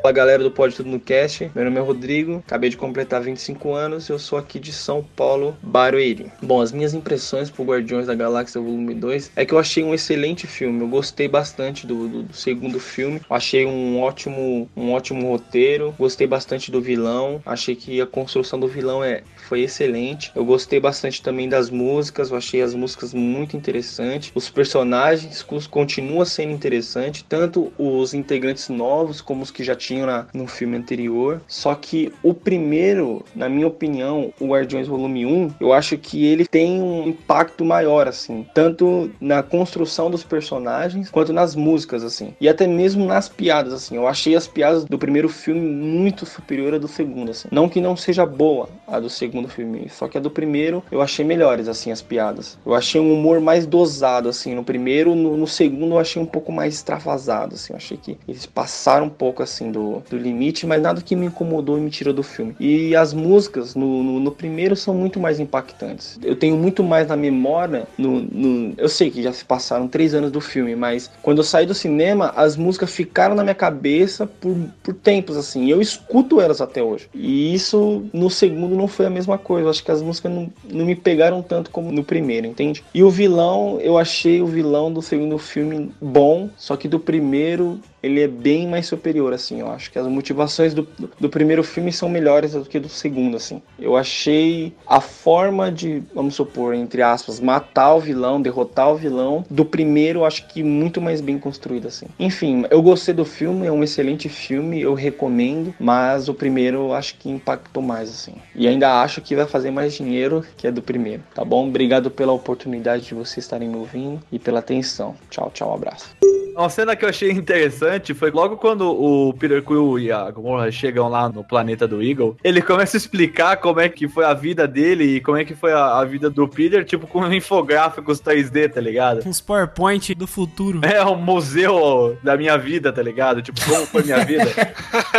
Cara, essa cena é engraçada e, tipo, ele tem uma estátua da mãe do Peter que ele fala assim: Nossa, eu ia fazer uma estátua muito foda se eu pudesse fazer. Ah, é, Deus. Quem que é que ele fala? Ele fala de alguém, 15 Ele metros. fala. Não, ele fala do Pac-Man, ele fala que ia fazer uma parada do Pac-Man. Ah, é uma estátua do Pac-Man. É, 15 cara, é do Pac-Man. E ainda assim, quando ele descobre que o, ele tem aquele poder e tal, ele entende o porquê que o pai dele queria ele, ele acha meio esquisito e tal. E quando o plano se revela, né, começa a se desenrolar, e o Eagle fala que ele gostava muito dela, mas botou o câncer nela, cara. Nossa. Pô, o Peter Quill viu o capeta, velho. Não, naquele momento ele não espera ele falar duas vezes. Ele atira. Eu achei sensacional isso, porque não ficou aquele momento da, ó, do conflito do personagem. O conflito é, É. o caralho, velho, entendeu? Tipo, cara, Conflito é o caralho, meu nome agora é Zé Pequeno. é, Só um parêntese aqui antes disso, é que naquele momento que o Peter tá tendo aquela visão, ele tem uma visão de um personagem da Marvel que é Eternidade, que é um ser lá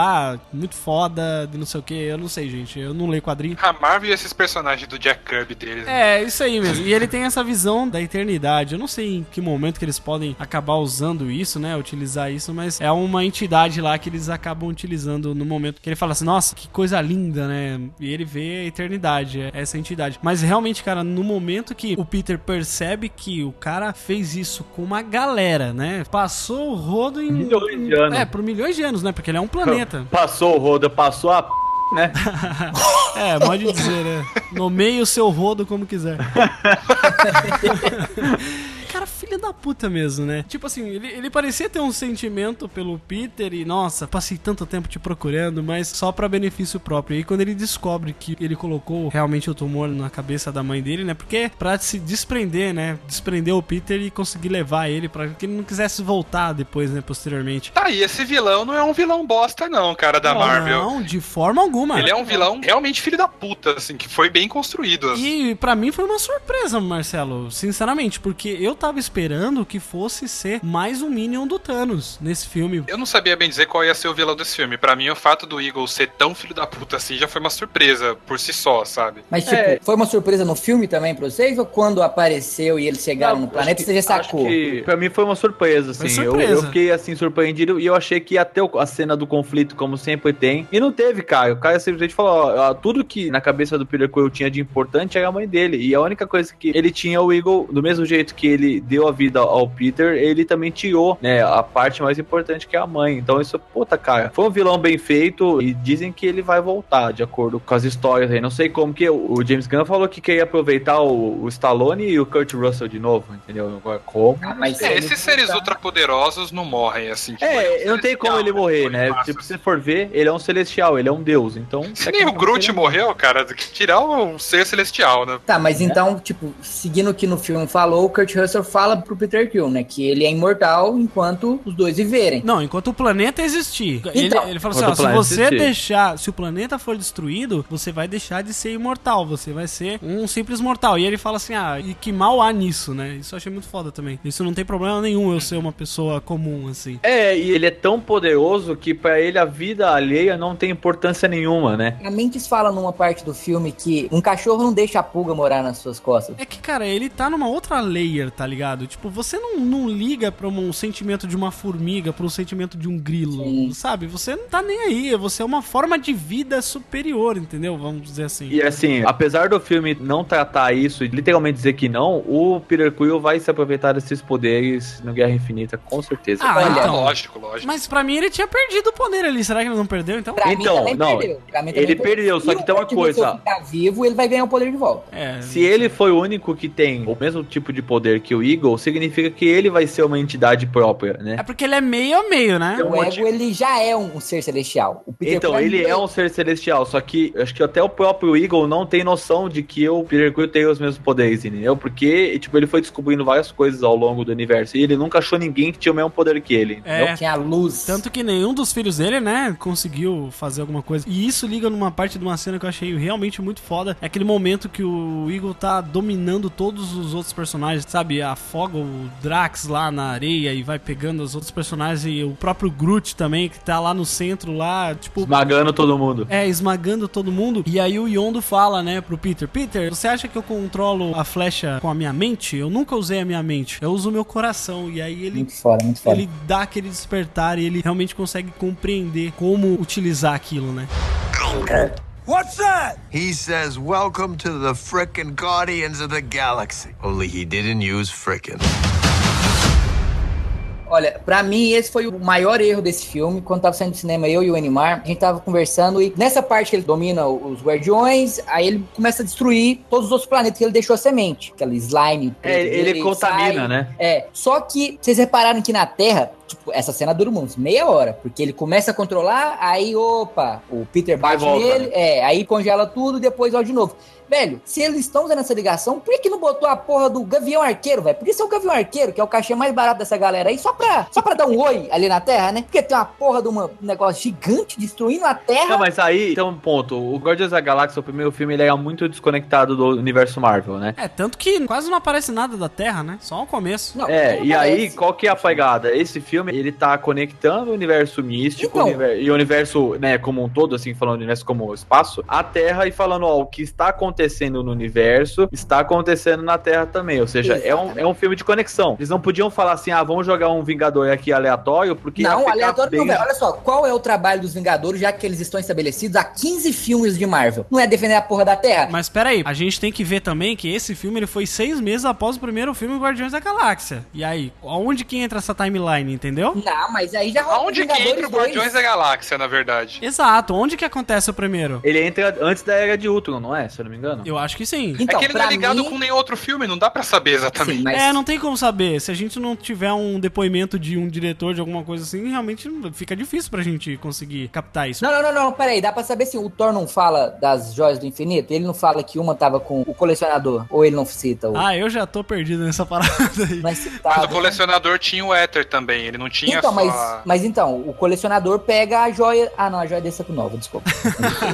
Ah, cara, mas essa parada de, ah, nenhum Vingador apareceu isso aí, isso aí a gente já tá cansado de saber, né, cara? Que é como o roteirista quer e tal. Mas a Marvel não quer fazer um trem todo ligado? Não, esse não era o filme de ligação? Pois é, mas aí o orçamento não dá, né, velho? Ah, mas eu, Ah. que eu falei o, o Gavião Arqueiro, velho. É o cara mais barato dessa brincadeira. Cara, o Gavião Arqueiro já tá ficando top, velho. Não tá ficando tão barato assim, não. Ó, o Guardiões da Galáxia realmente é o filme antes do Era de Ultron. É, né? Na timeline É. da- também? Isso, na timeline dos filmes, né? Certo. E ainda assim, o Guardiões da Galáxia 2, aí ele vai estar entre o Guerra Civil e, e o Ultron. É mais ou menos isso. Então, se você for ver, agora ele tá conectando. O que que tá acontecendo? Se a gente olhar no ponto de vista de timeline, tudo tá acontecendo praticamente ao mesmo tempo. Então, é Guerra Civil, é Guardiões da Galáxia 2, é Doutor Estranho, vai entrar o, o- ainda o filme do Pantera Negra, ou seja, vai ser uma bagunça toda. E aí o Thor, né, ainda, ou seja, vai começar a falar, ó, esse universo Marvel está instável, e por isso que vai gerar a Guerra Infinita. É, cara, é foda a gente tentar ligar, né, exatamente, porque tem alguns gaps de tempo em alguns determinados filmes da Marvel. Por exemplo, as primeiras cenas do Doutor Estranho lá, ele tá num tempo antes. E aí lá na frente tem um gap que você vê que ele pula um período de tempo que já vai estar encaixando em outra timeline do filme. Então, não é tipo assim, ah, termina um filme e começa outro. Não, um filme é dentro do outro mesmo, ao mesmo tempo, pulando essas timelines. Então, não tem como a gente colocar isso exatamente assim, sem parar pra analisar, é meio difícil. Já pensou? Se eles fizerem daqui a um tempo, quando acabar essa primeira grande fase da Marvel, que vai acabar com Guerra Infinita, se alguém conseguisse fazer, tipo, um super mashup de todos esses filmes na cronologia com as cenas, tudo, já ia ser animal, um cara. filme de 24 horas. É um filme de muito mais que 24 Muito horas, mais, mas isso aí é algo legal, tipo, que nem tem vários sites que fazem essa cronologia e você tem uma parada, tipo, todas essas cenas montadas de maneira cronológica como se fosse um filme. Ia ser muito foda, cara. Muito foda. Fizeram aí, né? Fizeram ao contrário disso com Breaking, Breaking Bad. Bad, transformou no É, filme. Ô, mas os caras levaram dois anos pra fazer. Não pagaria um centavo pra assistir, mas ia ser muito É, legal. porque é ruim? Ah, não. tá. Não, não, Não, não. não, do, da Marvel.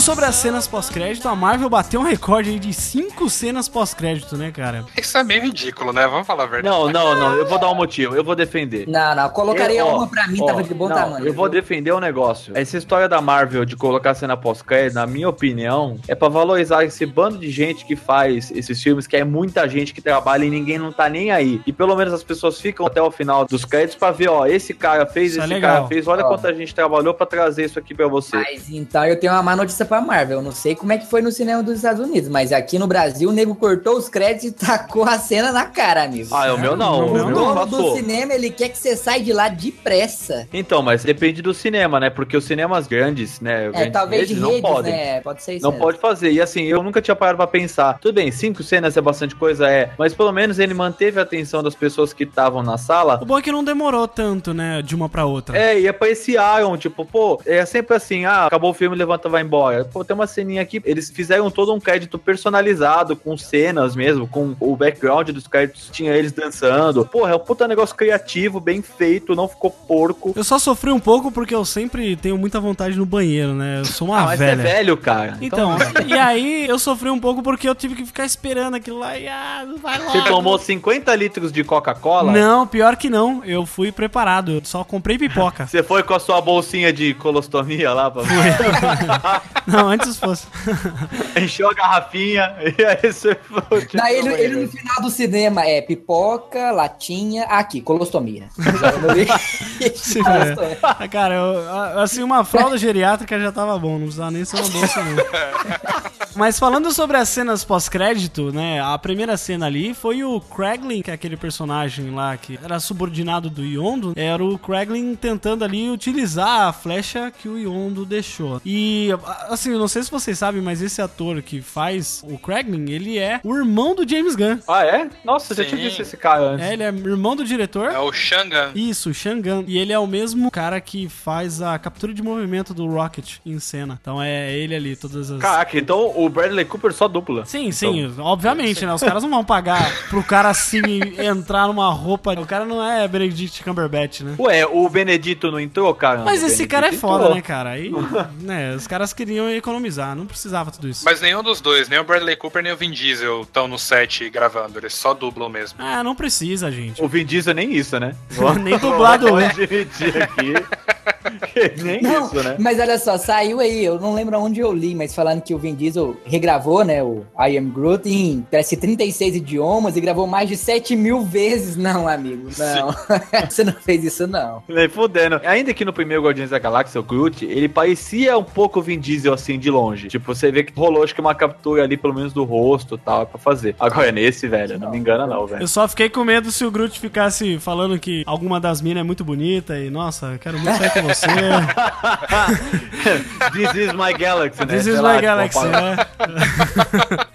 Fiquei meio preocupado, mas ele ainda tava bebezinho, não, não ia rolar. Talvez, quem sabe, no próximo, né? É, ele tá adolescente no próximo, né? Que é outra cena pós-crédito. É, que é a segunda cena. Mas essa primeira cena pós-crédito é simplesmente o personagem do Craig ali tentando utilizar e acertando o peito do, do Drax, né? É uma fosse né? uma piada. Sim, sim. Vocês acham que ele vai fazer parte mesmo do grupo? Ah, acho que sim. Acho que ele mandou bem. O cara foi um personagem legal. Acho que a virada que ele deu no filme. Pois é. Tipo, aquela Sabe? cena que eles mataram os saqueadores na câmara de vácuo, cara. Nossa. Na boa, eu achei triste, velho. Você sabe Tipo- qual que é o nome disso aí, né? Ah. Nepotismo. Vai trazer o irmão pra cá, né, meu filho? Nepotismo. Mas assim, ó, essa cena que eles mataram os saqueadores, eu achei ela bem feita, porque tinha um cara que foi jogado na câmera de vácuo, e aí quando ele via a câmera, Nossa, né, tipo, a câmera via, vários caras. eles tem um monte de gente, cara, e eles estão matando os próprios carinhas dele. É um motim, né? Ainda acho que é uma das melhores cenas de ação é o teaser face. Ele fica Taserface, que tipo de nome é esse, né, cara? Taserface. Ainda quando ele manda lá pros soberanos, é, fala que foi o teaser face, a mina começa, começa a rir, cara. Olha, eu prefiro, que nem o Rocket é muito filho da puta mesmo, né, cara? Olha, eu prefiro que você me mate, porque eu, eu odiaria levantar de manhã, olhar pro espelho e falar assim: meus inimigos vão temer esse nome. Taserface. Nossa. Como você escolhe um nome desse, né? Puta que pariu. Olá, aqui é a Andresa e apesar de ser uma decenalta convicta, eu tenho que dizer que esse filme dos Guardiões da Galáxia me ganhou de coração. Eu não gostei muito do primeiro filme, não sei se não adiantava muito a fim de ver ou não sei lá, não gostei muito mesmo da história, mas esse segundo filme me conquistou totalmente. Eu estou apaixonada por todos os personagens, principalmente o Rocket. Eu já amava ele desde o primeiro, ele é meu favorito, mas ah, caraca, esse panda de lixo é maravilhoso. Eu amo ele. E o que dizer do Baby Groot, que é uma coisinha fofinha, maravilhosa, apesar de não ter muita participação assim no filme, eu achei que foi muito fofo. E mas eu tenho que dizer que apesar do Peter ser o personagem principal, quem ganhou toda a atenção para mim foi o Drax. Ele roubou todas as cenas, ele foi o melhor personagem de todos. Simplesmente as melhores cenas são dele. Ele deu a alma para esse filme e com certeza nesse filme ele é meu favorito. Então é isso aí. Eu amei muito esse filme, muito mesmo. E não se esqueçam, vocês são lindos por dentro. E a segunda cena pós-crédito é a do Groot adolescente, né, cara? Ali a gente vê que passou um pouco de tempo, né? É claro que o crescimento dele é mais rápido que um ser humano e tal, ele cresce mais rápido, mas ali a gente vê que passou um pouco de tempo, né? Cara, deve ser difícil o Groot ser adolescente, né, cara? Bate É. punheta, pega fogo, né? Vai ter muita save espalhada pelo quarto. né? É. Então, vocês acham que ele vai estar adolescente ainda no próximo filme? Não, eu acho que ele já vai estar mais adulto, eu acho. É, eu acho que não. Foi só pra acelerar É, mesmo. Até porque, olha, quando acaba o primeiro Guardiões da Galáxia, ele não é Baby Groot, ele é uma semente ainda, lembra? Que ele tá só. É, ele é um gravetinho e ele tá dentro do vaso Do ainda, vaso. né? Ele Aham. não, não consegue andar e tal. Eu acho que é só uma piadinha do pós-créditos mesmo, sabe? É, Ainda sim. mais no, no próximo. Até porque entre o Guardiões da Galáxia 2 e o 3, a gente vai ter o Vingadores. Então ele vai ter que ser o Groot gigante ali pra bater de É, frente. é. E vão ser quatro anos depois, né? É, Essa cena pós-crédito, justamente pra dar um salto temporal, porque assim, não dá pra eles ficarem fazendo boyhood, tá ligado? Com o Groot, tá ligado? Ai, ai, esperava 25 anos. Boyhood com a árvore é de fuder. É, cara, vai demorar muito tempo, velho. 50 anos pra fazer o filme. E a terceira cena pós-crédito, né, é um pouco mais interessante, assim, no sentido de continuidade, talvez, que é o personagem lá do Stallone reunindo a primeira formação dos Guardiões da Galáxia, né? Mas aí, como é que será que vai funcionar eles? Será que eles vão ser heróis? Eles vão se juntar? Isso aí é um, é um filme. Isso aí é um filme que eles estão jogando, tipo, o final do Lanterna Verde, tá ligado? Tipo, ah, Deus me livre. mas quem sabe a gente faz um filme dessa merda. Estão jogando É. um verde, né? Se a gente gostar, se a galera Não, gostar, não, a gente não, faz um é filme. Nós não temos mais nenhum herói, vendemos os melhores. Pega o Stallone e faz qualquer merda com ele. Não, e assim, dinheiro. na minha opinião, eles não iam botar o Stallone pra fazer um papel mega coadjuvante desse e ainda dar uma cena pós-crédito pra ele, cara. Não faz sentido. A Marvel, sempre quando ela faz isso, alguém ganha um filme. É, Então, eu não sabia quem era aquela galera, mas eu fiquei pensando que assim, não era por acaso, porque tinha ele, tinha a Michelle Yeoh, que é uma atriz relativamente conhecida, tinha o Vin Rames, que também é um cara conhecido. Eu falei, cara, eles não estão chamando esses atores, sabe, conhecidos do cinema só pra fazer uma ponta, sabe? Não, Tem algum e o- significado aquilo. O Stallone tava juiz dread total lá. né, Tava cara? de dread total, tava mesmo. Ainda bem que falou pouco, né? Mas eu achei muito legal isso, porque assim, aí, isso é muito bacana pros 12 fãs de Guardiões da Galáxia dos anos 60, cara. Você relembrar ali a formação original do. Os 12 com, com sorte os que não morreram, né, cara? É, exatamente. Ainda falando um pouco do personagem de Stallone, cara, quando vai ter o enterro lá do Yondo, cara, que cena foda. Pois é. Que Muito cena bom. foda. Que aparece um monte de cara tal, e eles queimam ele, né? Fazem uma queimação e aparece os caras soltando os fogos intergalácticos muito Ele louco vira lá. poeira nas estrelas, cara. Isso é muito bacana. É, isso, isso é então. muito bonito. É, e ele até tinha falado antes, né, que as luzes da não sei o que lá não brilharão sobre sua tumba, né, seu túmulo. E aí no final eles falaram, não, o cara se redimiu realmente. É, que é um ritual, né? Isso, É é. o ritual de passagem deles é fazer essa homenagem pros caras dos saqueadores lá e tal. É, eu acho que bobos somos nós, né? Porque a Marvel não dá ponto sem nó. Não. Eu acho que isso aí é tipo isso mesmo. Porque eu li que James Gunn disse que a história desse grupo, né, dos Guardiões que a gente conhece, termina no terceiro filme. Ele disse isso. Então, na minha opinião, não deveria nem ter um terceiro Guardiões da Galáxia. Eles deveriam entrar no, no Guerra Infinita Também e acho que é acabou. só pra ter mais uma graninha aí rolando. Porque, na minha É, pra opinião, não fechar. tem mais o que contar. Não tem É pra fechar a trilogia, né, gente? Isso é você, né? Isso é você que não sabe do que os caras estão pensando. Mas, vai, se tiver mais uma boa história. Lógico que não. Não, mas é lógico. Se fosse assim, eu tava rico, não gravando pode tudo no cast. né? Concordo. Ah, você tem um ponto aí. É, tem você tem um bom ponto. Mas o Guardiões da Galáxia 3, eu não sei o que a Marvel planeja pra depois do Thanos, mas pelo que já dizem, pelos boatos, parece que eles vão meio que largar de mão esse negócio de fazer uma super história que vai convergir em um mega evento igual Guerra Infinita, Eu acho que sabe? isso é melhor, cara. Eu acho que isso é melhor. Sim. Cada coisa funciona no seu canto, sabe? Eles vão tentar fazer filmes um pouco mais independentes. E aí eu acho que o Guardiões da Galáxia 3 funciona, sabe? Aí faz Homem-Aranha 2, Guardiões da Galáxia 3 e por aí vai. Eu acho que vai funcionar assim, cara, se eles fizerem nesse sentido. Porque, cara, ó, a história de quadrinho é isso aí, ó. Aí de vez em quando aparece um Hulk aqui, aparece um outro lá, sabe? Eu acho que se eles forem por esse caminho, eu acho que vão acertar muito bem. Porque realmente dar um reboot, eu acho que não seria o melhor caminho pra isso. É, eu acho que assim, ó, o elenco que eles estão trazendo nesse, vamos dizer assim, former Guardiões da Galáxia, né? Os caras que eram os ex, não tem potência pra segurar um filme, cara. Se você for ver o elenco do Guardiões da Galáxia, é um elenco bom. É tipo, Chris Pratt, Zoe Saldana, que eu acho ela sensacional em todos os sentidos. O Bradley Cooper, Vin Diesel, tipo, são nomes de peso, entendeu? Então é muito diferente. É, você tem o Stallone só, mas que é um nome de peso só pra nossa geração no máximo. Exatamente, exatamente. E a gente gosta do Stallone, mas ele não é um nome de peso nesse universo de filmes de herói ou no universo pop, né, de hoje em dia. Verdade, verdade. Concordo com você. Até porque não dá pra você confiar um nome tão forte, que é agora forte, né, do Guardiões da Galáxia, fazer uma nova franquia com um cara que já tem 70 e poucos anos, né? Lógico. É, Não, ainda é assim, complicado. os filmes de Stallone tem o mesmo problema dos filmes do Will Smith. É tipo, dele, muito ele. Então Sim, eles vão ter que pensar muito bem como vão fazer isso. What's that? He says, Welcome to the frickin' Guardians of the Galaxy. Only he didn't use frickin'.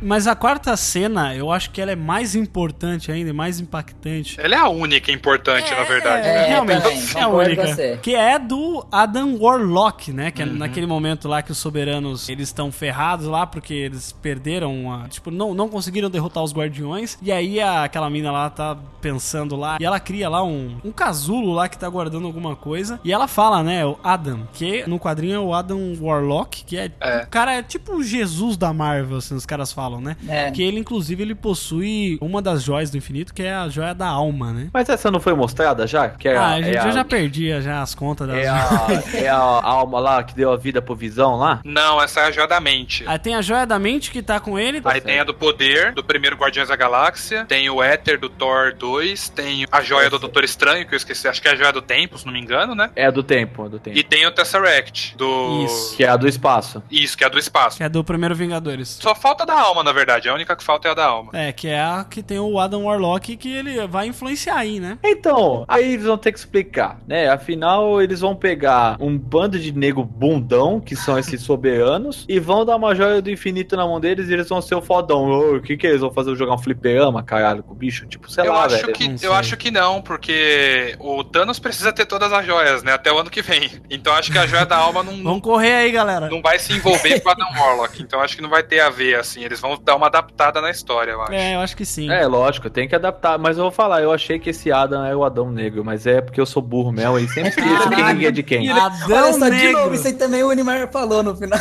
Então, porque Adão assim, quem? Isso aí é o The Rock, velho. É, da DC, é cacete. tanta gente parecida com o nome com a puta que pariu que a gente se confunde, né? Ah, mas a gente também não tem que pagar de loucão nerdão, não, Não, porque a gente também não certeza não. conhece lá as 540 geração, porque a gente gente também transa, né? Então, mas é.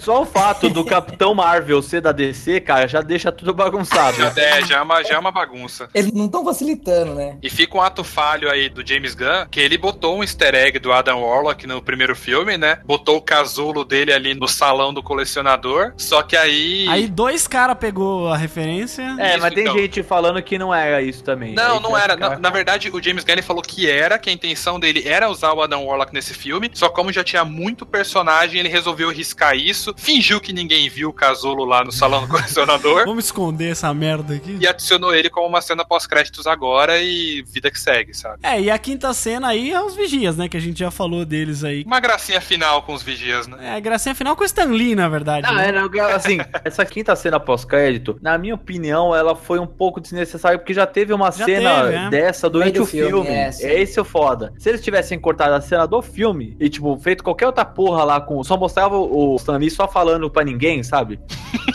Tava bom. É, mas ele falou assim, né? Vocês são minha carona pra casa, né? Será que eles estão falando assim, olha, se o Stanley morrer nos próximos, já sabe, né? Ele tá lá naquele lugar lá que tu teve carona pra ele. Nossa, cara, mas o Stan Lee tá com quantos anos também, né, velho? Muito. Ah, tá com todos. 94. Caralho, Ele puta, tem 94 94, cara. Puta Sim. que pariu, Esse hein? cara tá forte, hein? Não, e assim, ele não chega a 2020 mesmo, né? Meu Deus, gente, para. Tô falando, não é por maldade, é porque o cara tá com 94 anos, cara. Uma hora ele vai morrer. Cara, ele é da idade do Capitão América, velho. Ele é Sim. Tipo, ele é o Capitão América da vida real, tá ligado? Caraca, Não morre nem fudendo, velho.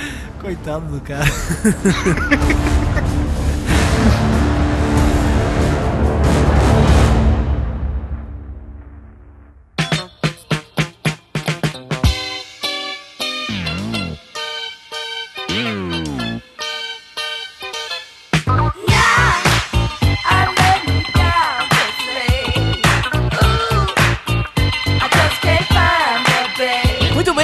vamos para as notas para Guardiões da Galáxia. Por favor, Maicon, traga aí algumas cenas que você tenha considerado, que a gente não falou aqui durante o programa, que você tenha considerado boas cenas e suas considerações finais e também a sua nota de 0 a 5, por favor. Olha, de 0 a 5, pra mim, esse filme ganhou 4. Poderia ganhar 5, que é um ótimo filme de comédia. Pra mim é o melhor filme, o filme mais engraçado da Marvel, melhor não. O filme mais engraçado da Marvel, superou muito Guardiões da Galáxia Volume 1, tirando pela trilha sonora, que mesmo depois de tudo que o Marcelo falou aí, eu concordo que ela traz uma carga dramática muito foda pro filme, mas eu preferiria que fosse algo mais fantástico, igual foi no Volume 1. Pra mim, uma cena só fica difícil de escolher, mas todas as cenas que tem interação do Drax com o Rocket, vale a pena, velho, porque é sensacional. E se for escolher uma cena, a hora que o Yondo morre, pra mim foi chocante demais. Eu não, eu não esperaria que, mesmo ele não sendo humano, né, que ele é um alien, eu não esperaria que a Marvel teria coragem de matar alguém que você gosta, não, viu? Foi pesado. Marcelo, por favor, traga sua cena preferida ou alguma cena que você tenha gostado que a gente não mencionou e também suas considerações finais e a nota de 0 a 5. Ah, cara, a cena da morte do Yondo foi uma das minhas favoritas mesmo. A cena do massacre na prisão, acho que, pra não repetir o que o Michael falou, foi minha favorita, assim. É, toda ela é muito bem feita, muito bem conduzida. E é o que você falou lá durante o programa, que ela é uma cena que, se você parar pra pensar durante um segundo, ela é extremamente violenta, mas por causa da música, por causa do Baby Groot, né, a gente não acha, não consegue ver o impacto dela, né, enquanto a gente tá assistindo o filme. Mas, porra, os caras fizeram um massacre e mataram mais de 300 negros numa cena só, né? E toda ela é muito bem feita, é uma puta cena de ação sensacional, além do que ressalta ainda mais o personagem do Yondo, a relação dele com o Rocket, então isso é muito legal. Sobre o filme no geral, assim, gostei muito dele, é uma coisa que eu falo no meu vídeo, eu repito aqui, que na prática o James Gunn, ele basicamente seguiu uma cartilha milenar de Hollywood, que muitos filmes seguem, muitos diretores de franquia seguem, que é você pegar tudo que deu certo no primeiro filme e potencializar no segundo, né? Então, Guardiões da Galáxia Volume 2, ele tem tudo que deu certo no primeiro, só que ainda maior, ainda mais ambicioso, né? O primeiro filme ele era completamente louco, era uma ideia completamente maluca e as pessoas abraçaram, todo mundo gostou. Então, pro segundo eles pegaram uma ideia ainda mais maluca. Vamos colocar os caras lutando contra um planeta vivo, sabe? Vamos colocar a cara do Kurt Russell num planeta, vamos chamar o Stallone. Então, Vai ser foda, né? Imagina os caras na reunião de pauta falando isso. Nossa, vai ser foda. Imagina o brainstorm dessa merda. Deve ser uma maluquice foda, assim, porque o Guardiões da Galáxia ele é isso. E o James Gunn ele consegue conduzir toda essa maluquice, toda essa bagunça muito bem. Porque se você parar pra analisar, é um filme com muitos personagens, com muita coisa acontecendo ao mesmo tempo, mas você consegue acompanhar tudo, tudo funciona muito bem, tudo flui muito bem no filme. Então o James Gunn é um ótimo diretor, ele comanda um blockbuster ali de uma forma realmente muito criativa, muito legal. Eu quero ver ele comandando outros blockbusters fora da Marvel para ver o que, que ele pode fazer no cinema, né? O que, que ele pode apresentar pra gente longe desse universo. Mas no geral gostei muito, apesar de eu falar que é um filme que pega muita coisa do primeiro, que não tem tantas novidades assim, não tem aquele fator surpresa que o primeiro teve. Parando para analisar ele, vendo como ele funciona, como as relações funcionam, como a trilha sonora é importante pra história, todos esses pequenos detalhes assim que a gente não pega quando a gente tá vendo ali no calor do momento. Eu achei um puta filme, um outro excelente filme aí da Marvel, uma excelente sequência, uma sequência excepcional pro primeiro filme e só não é perfeita porque tem ali seus pequenos tropeços, tem umas piadinhas que duram tempo demais, tem pequenos excessos no filme que não precisavam ter. Eu acho que a trama, por mais que eu goste das relações entre os personagens, eu acho que a trama do planeta, ela é um pouco complexa demais sem necessidade, sabe? A gente não pediu tanta complexidade assim, eles vão um pouco longe demais na história, mas não é nada que atrapalhe o filme, não é nada que torne o filme pior, então também dou quatro pode tudos para Guardiões da Galáxia Volume 2. Muito bem, Pedro Palota. Vamos falar do filme do Thiago Arma aí, né? Dos Nossa. Guardiões da Galáxia. Ninguém entendeu a referência, né? Tudo bem. Ninguém entendeu a referência. James é Thiago em português. Ah, Nossa, caraca. Esse é o tal do Mula. Eu vou tirar isso, você sabe, né? a tá da É. Mônica pra você. Eu achei que esse filme ele se equiparou ao filme anterior. Ele não se propôs a ser melhor. Acho que a ideia da produção toda era manter o mesmo nível. Acho que isso ele foi muito bem. Acho que ter investido nesses problemas familiares, nas relações familiares, foi um acerto muito grande, porque deu algum sentido ao roteiro, né? Não ficou só piada. Porque, assim, os filmes da Marvel, principalmente o Guardiões da Galáxia, é um meio jogo de beisebol, né? É ação piada, ação piada, né? Fica sempre rebatendo essa mesma coisa o tempo todo. Tanto que você já sabe até quando as piadas vêm. Não significa que isso é ruim, porque as piadas realmente foram muito boas. Acho que o Drax fez um papel muito importante nesse filme. Ele foi um alívio cômico dentro do alívio cômico, né? Com boas sacadas. A risada dele é muito legal, assim, muito cativante, né? E acho que eles juntaram bem o Guardiões da Galáxia com o restante do universo Marvel nesse primeiro momento, agora, já chegando numa Guerra Infinita. E, putz, cara, eu fiquei feliz. Eu não sou de dar notas mega altas, mas eu me diverti muito assistindo esse filme, dei muita risada. As cenas foram bem coerentes dentro do que o Guardiões da Galáxia se propõe, que é uma galhofa muito grande. E eu vou ser puta vendida, eu vou dar 5 mesmo, porque acho que valeu a pena. E teria pago pra assistir de novo, porque acho que o som foi muito bom, o nível de detalhe do som tava muito legal. Acho que o 3D foi bem bacana. Foi. É, acho que teve cenas bem toscas de humor que eu dei risada. E, puta, cara, valeu bastante a pena. Guardiões da Galáxia tá entre os melhores filmes da Marvel no quesito humor. Muito bem, vou dar aqui meus centavinhos de, de opinião. Cara, esse filme, pra mim, eu tentei jogar minha expectativa lá pra baixo, porque essa parada de ser um, um filme 2, ele sempre é um filme de ligação, né? E filme de ligação, ele é sempre meio problemático. E, e nesse caso, ele não só liga com um terceiro, como ele liga com o universo todo que a Marvel tá tentando e, e conseguindo, assim, né? Tentando conduzir. Então, acho que isso pode ser um tiro mais propício a, a errar o alvo, né? Ainda do que só um filme de ligação pra ligar um terceiro filme. E por isso eu fui com não tanta expectativa. Assim, tinha uma hype muito ligada, porque, cara, Guardiões 1 foi uma surpresa maravilhosa pra gente. A gente não teve um programa, porque nessa época pode tudo ainda engatinhava, né? Basicamente não existia ainda. Mas foi um filme muito bom, cara. E pra mim, esse ele conseguiu superar o primeiro. Concordo que as músicas não foram tão impactantes quanto a primeira playlist, porque esse artifício de utilizar as músicas, né? Enquanto o personagem tá ouvindo. Cara, a cena inicial ali, quando o Peter começa a ouvir a música e começa a chutar aqueles bichinhos pra lá e pra cá, aquilo ali, cara, é muito foda, cara. É muito foda mesmo. Mas eu acho que ele conseguiu ser melhor em alguns sentidos, assim, o humor eu acho que nesse filme tá melhor. Eu acho que, como a gente já conhece esses personagens, no primeiro filme ele é um filme de apresentação de personagens, né? Você tem que entregar o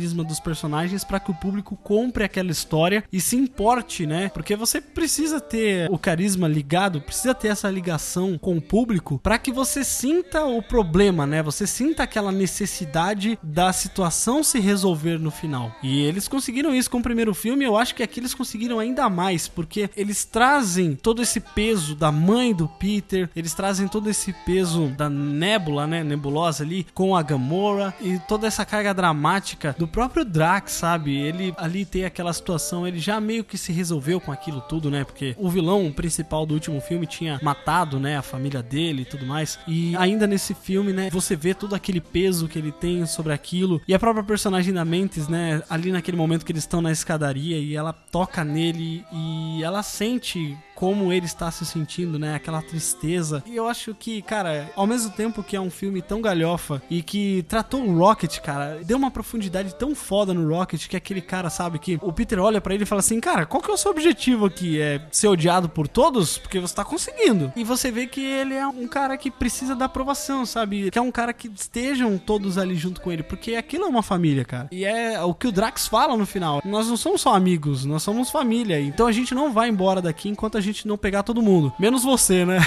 que ele fala assim: menos você, talvez a gente deixe você. e essas piadas que vão intercalando esses momentos dramáticos, elas são muito bem aplicadas e não perde o valor do drama, daquele drama que tá tendo ali. Não é que nem, por exemplo, em diversas cenas de Vingadores ou próprio Guerra Civil, que tá naquele momento. Guerra Civil ainda acho que é um filme mais sério, é um filme mais, sabe, ah, tamo no drama aqui, é isso aqui. Mas já, por exemplo, Vingadores é um negócio que, tipo, tá te puxando pro drama, tá te puxando pra seriedade quebra com uma piada e você, puta que pariu, cara. Eu tava ligado aqui, eu tava engajado nesse sentimento e aí você vem e me tira daqui. Guardiões para mim já não, cara. Guardiões, mesmo que tenha aquela piadinha, ele não tira você da seriedade que é aquela cena. Então eu acho isso muito bom e para mim as cenas que o Yondo fala diretamente pro Rocket, olha, eu sei que você é assim porque eu sou você, eu sou como você. Aquilo me impactou de um jeito muito foda, cara, porque é uma cena que você não tá esperando que ela vai ter um drama e de repente pum, te pega e se fala, caraca, olha só, né? E também a, a, cena final ali da morte do Yondo, é chovendo molhado falar disso, mas é uma cena foda, cara. Quando ele fala e você entende todo o processo que ele falava assim, né? Por que, que você ficou comigo? Ah, porque eu era magrelo e eu conseguia entrar nos lugares e eu era mais fácil para roubar. E ele usava aquilo ali como um mantra pra não se importar tanto com o personagem. Aí você fala, pô, o cara não se importava com ele. Não, ele, ele se importava, cara. Mas aquilo era a forma dele mostrar que ele se importava. Porque o cara, ele foi vendido pela própria família para ser um escravo. Ele fala isso. Então você vê, cara, olha a criação desse personagem, né? Como que ele vai demonstrar amor, como que ele vai demonstrar demonstrar carinho através disso. E aí tem aqueles flashbacks, um pequeno flashback do Yondo ajudando o Peter a tirar e todas essas coisas. E quando ele fala, olha, ele pode ser your father, né? But I am your daddy. Nossa, e aí você fala assim, caraca, é isso, cara. O Peter tava buscando uma coisa o tempo todo e o tempo todo tava ali do lado dele. Então, cara, pai é quem cria, cara. É, isso é muito foda. Esse sentimento que Guardiões da Galáxia passa, esse sentimento de família, do que, que é família, no momento que a gente tá vivendo como hoje, de muita gente gente falar assim, ah, família é pai, mãe, é homem e mulher e é isso aí. Não, cara, família é isso. Família é você se importar um com o outro e você cuidar. Então eu acho essas mensagens, cara, de Guardiões, pra você ver, um filme galhofa, um filme que o compromisso dele seria só diversão e ação. Olha quanta coisa que ele consegue trazer. Olha só quanto peso e quanta discussão bacana ele consegue trazer. E eu acho que isso, você encontrar isso num filme de super-herói, cara, isso, cara, não tem como dar outra nota se não for 5 para esse filme, porque foi um filme foda demais e um filme que consegue te fazer rir, consegue te fazer até chorar em alguns momentos e consegue sair do cinema com você pensando e relembrando e discutindo com seus amigos. Esse filme para mim é um dos melhores filmes da Marvel, sem medo de errar, eu falo isso porque James Gunn tá de parabéns e toda a equipe, porque realmente o filme é muito foda. Ó, oh, que bonito. Esse é o cara que reclamou quando eu falei que isso é genial, hein? Se foder. Mas uma besta.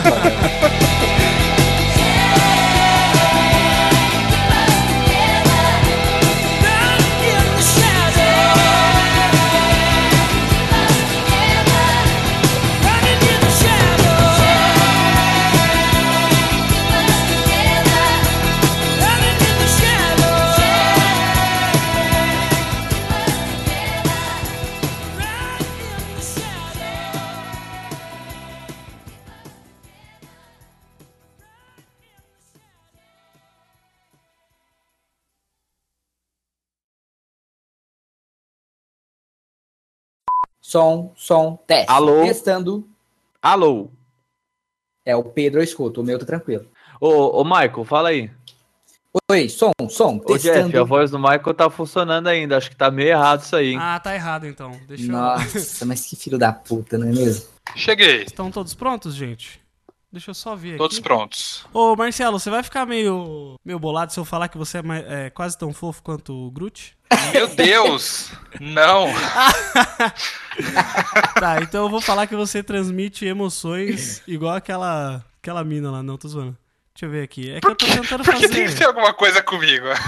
Não, vai ter alguma coisa com todo mundo, então. Muito bem. Mas as escrotas é só com você. É. Valeu, valeu. Alô? Aí, voltou? Tem umas Fala. É, você tem que falar. É tipo, Não, aquele- desculpa. é tipo aqueles, é tipo aqueles programas. É tipo aqueles programas que você liga e fala assim: não diga alô, diga olá, pode tudo no cast, né? Tipo... E você já sabe, né, que também esse podcast tá cheio de spoilers, então se você ainda não viu o filme, vai lá ver, depois você volta aqui e ouve, tá certo? Mas se você já comprou, opa. Mas se você já comprovou, ah. Mas se você já comprovou que o hype é real, não sai daí porque você vai ouvir tudo isso agora no Pode Tudo no Cast. Tava pronto pra falar que você conseguiu fazer a abertura de primeira e você errou, final. É sempre assim, né, gente? Tá pedindo demais, né? cara? Normal, vamos lá. vamos lá então. Bora. Vingadores. Oh, Vingadores, caraca! já tô lá na frente, já. Puta que Esse é o tal do pro- Lula. Esse vai pro final. Esse vai no pós-crédito. Ai, caralho. É, você vê que o James Gunn nesse filme ele se comprometeu. Foi o trabalho que ele pegou. Peraí, peraí, que deu uma, É. deu uma travada aí, Marcelo. Vou tentar censurar. Volta aí, pode voltar. Tô tentando Mas, me então, censurar. O que eu achei legal é que o James Gunn ele se comprometeu, ele pegou esse trabalho dele. de Epa, tor- peraí, travou de Eita, novo. eita porra! É o Snyder Deus que tá, que tá deixando. Volta aí. Eita, agora Meu caiu Deus. de vez. Marcelo? Marcelo? Eu tô falando aqui. Oi. Aí, voltou, acho. Fala socorro, fala Eu tô falando aqui, socorro! Fala aí. Al- Alguém Voltou? tá me ouvindo? Sim, Eu não tô te ouvindo, Marcelo. Você tá falando aí, cara? Tô tá ouvindo, aqui. Tô, Tá tô te ouvindo sim, ele tá zoando, caralho. Cala a boca, Pedro. Vai, pode, pode voltar, Marcelo. Me prestar esse papel. Vamos, Não, ah, então, vamos é, só antes de passar aqui, o Enimar vai ficar putaço que ninguém lembrou do David Hasselhoff no filme. Nossa, Ah, é cara. verdade. eu não peguei a referência, Ah, não é do na, meu na hora tempo, que a gente velho. falar das cenas, eu vou pedir pra. Ah, eu antes das peguei a cenas- referência, mas whatever, né, cara? A minha- Não é do a nosso minha- tempo. É, a é do minha referência dele é Bob Esponja, que ele participa do Bob. Esponja. Isso, é? Quando apareceu, eu falei, ó, o cara do Bob Esponja, velho. Por que ele é o dublador do Bob Esponja? Não, porque ele Não, ele apareceu. aparece lá. no Não, filme do Bob Esponja. Ele ele aparece no filme, ele dá uma tá. carona pro Bob Esponja. No... Tá. É, É. super máquina. Mas então, a gente tava falando do, do Eita. universo cinematográfico assim. Eita, eita. Rapaz, viu? O eco do Tem eco. três aí. junto com você aí. Ecoception. Eita. Aqui tá. Ainda, ainda, ainda tá dando eco? Tá. Tá, dando eco, eu tô ouvindo, tô me ouvindo também. Eita. Até ainda tá dando eco. Sanduíche, ixi. Ixi, Vê aí agora. pode ter o seu valor nutricional. Veja aí, galera. Os Guardiões da Galáxia, Axia.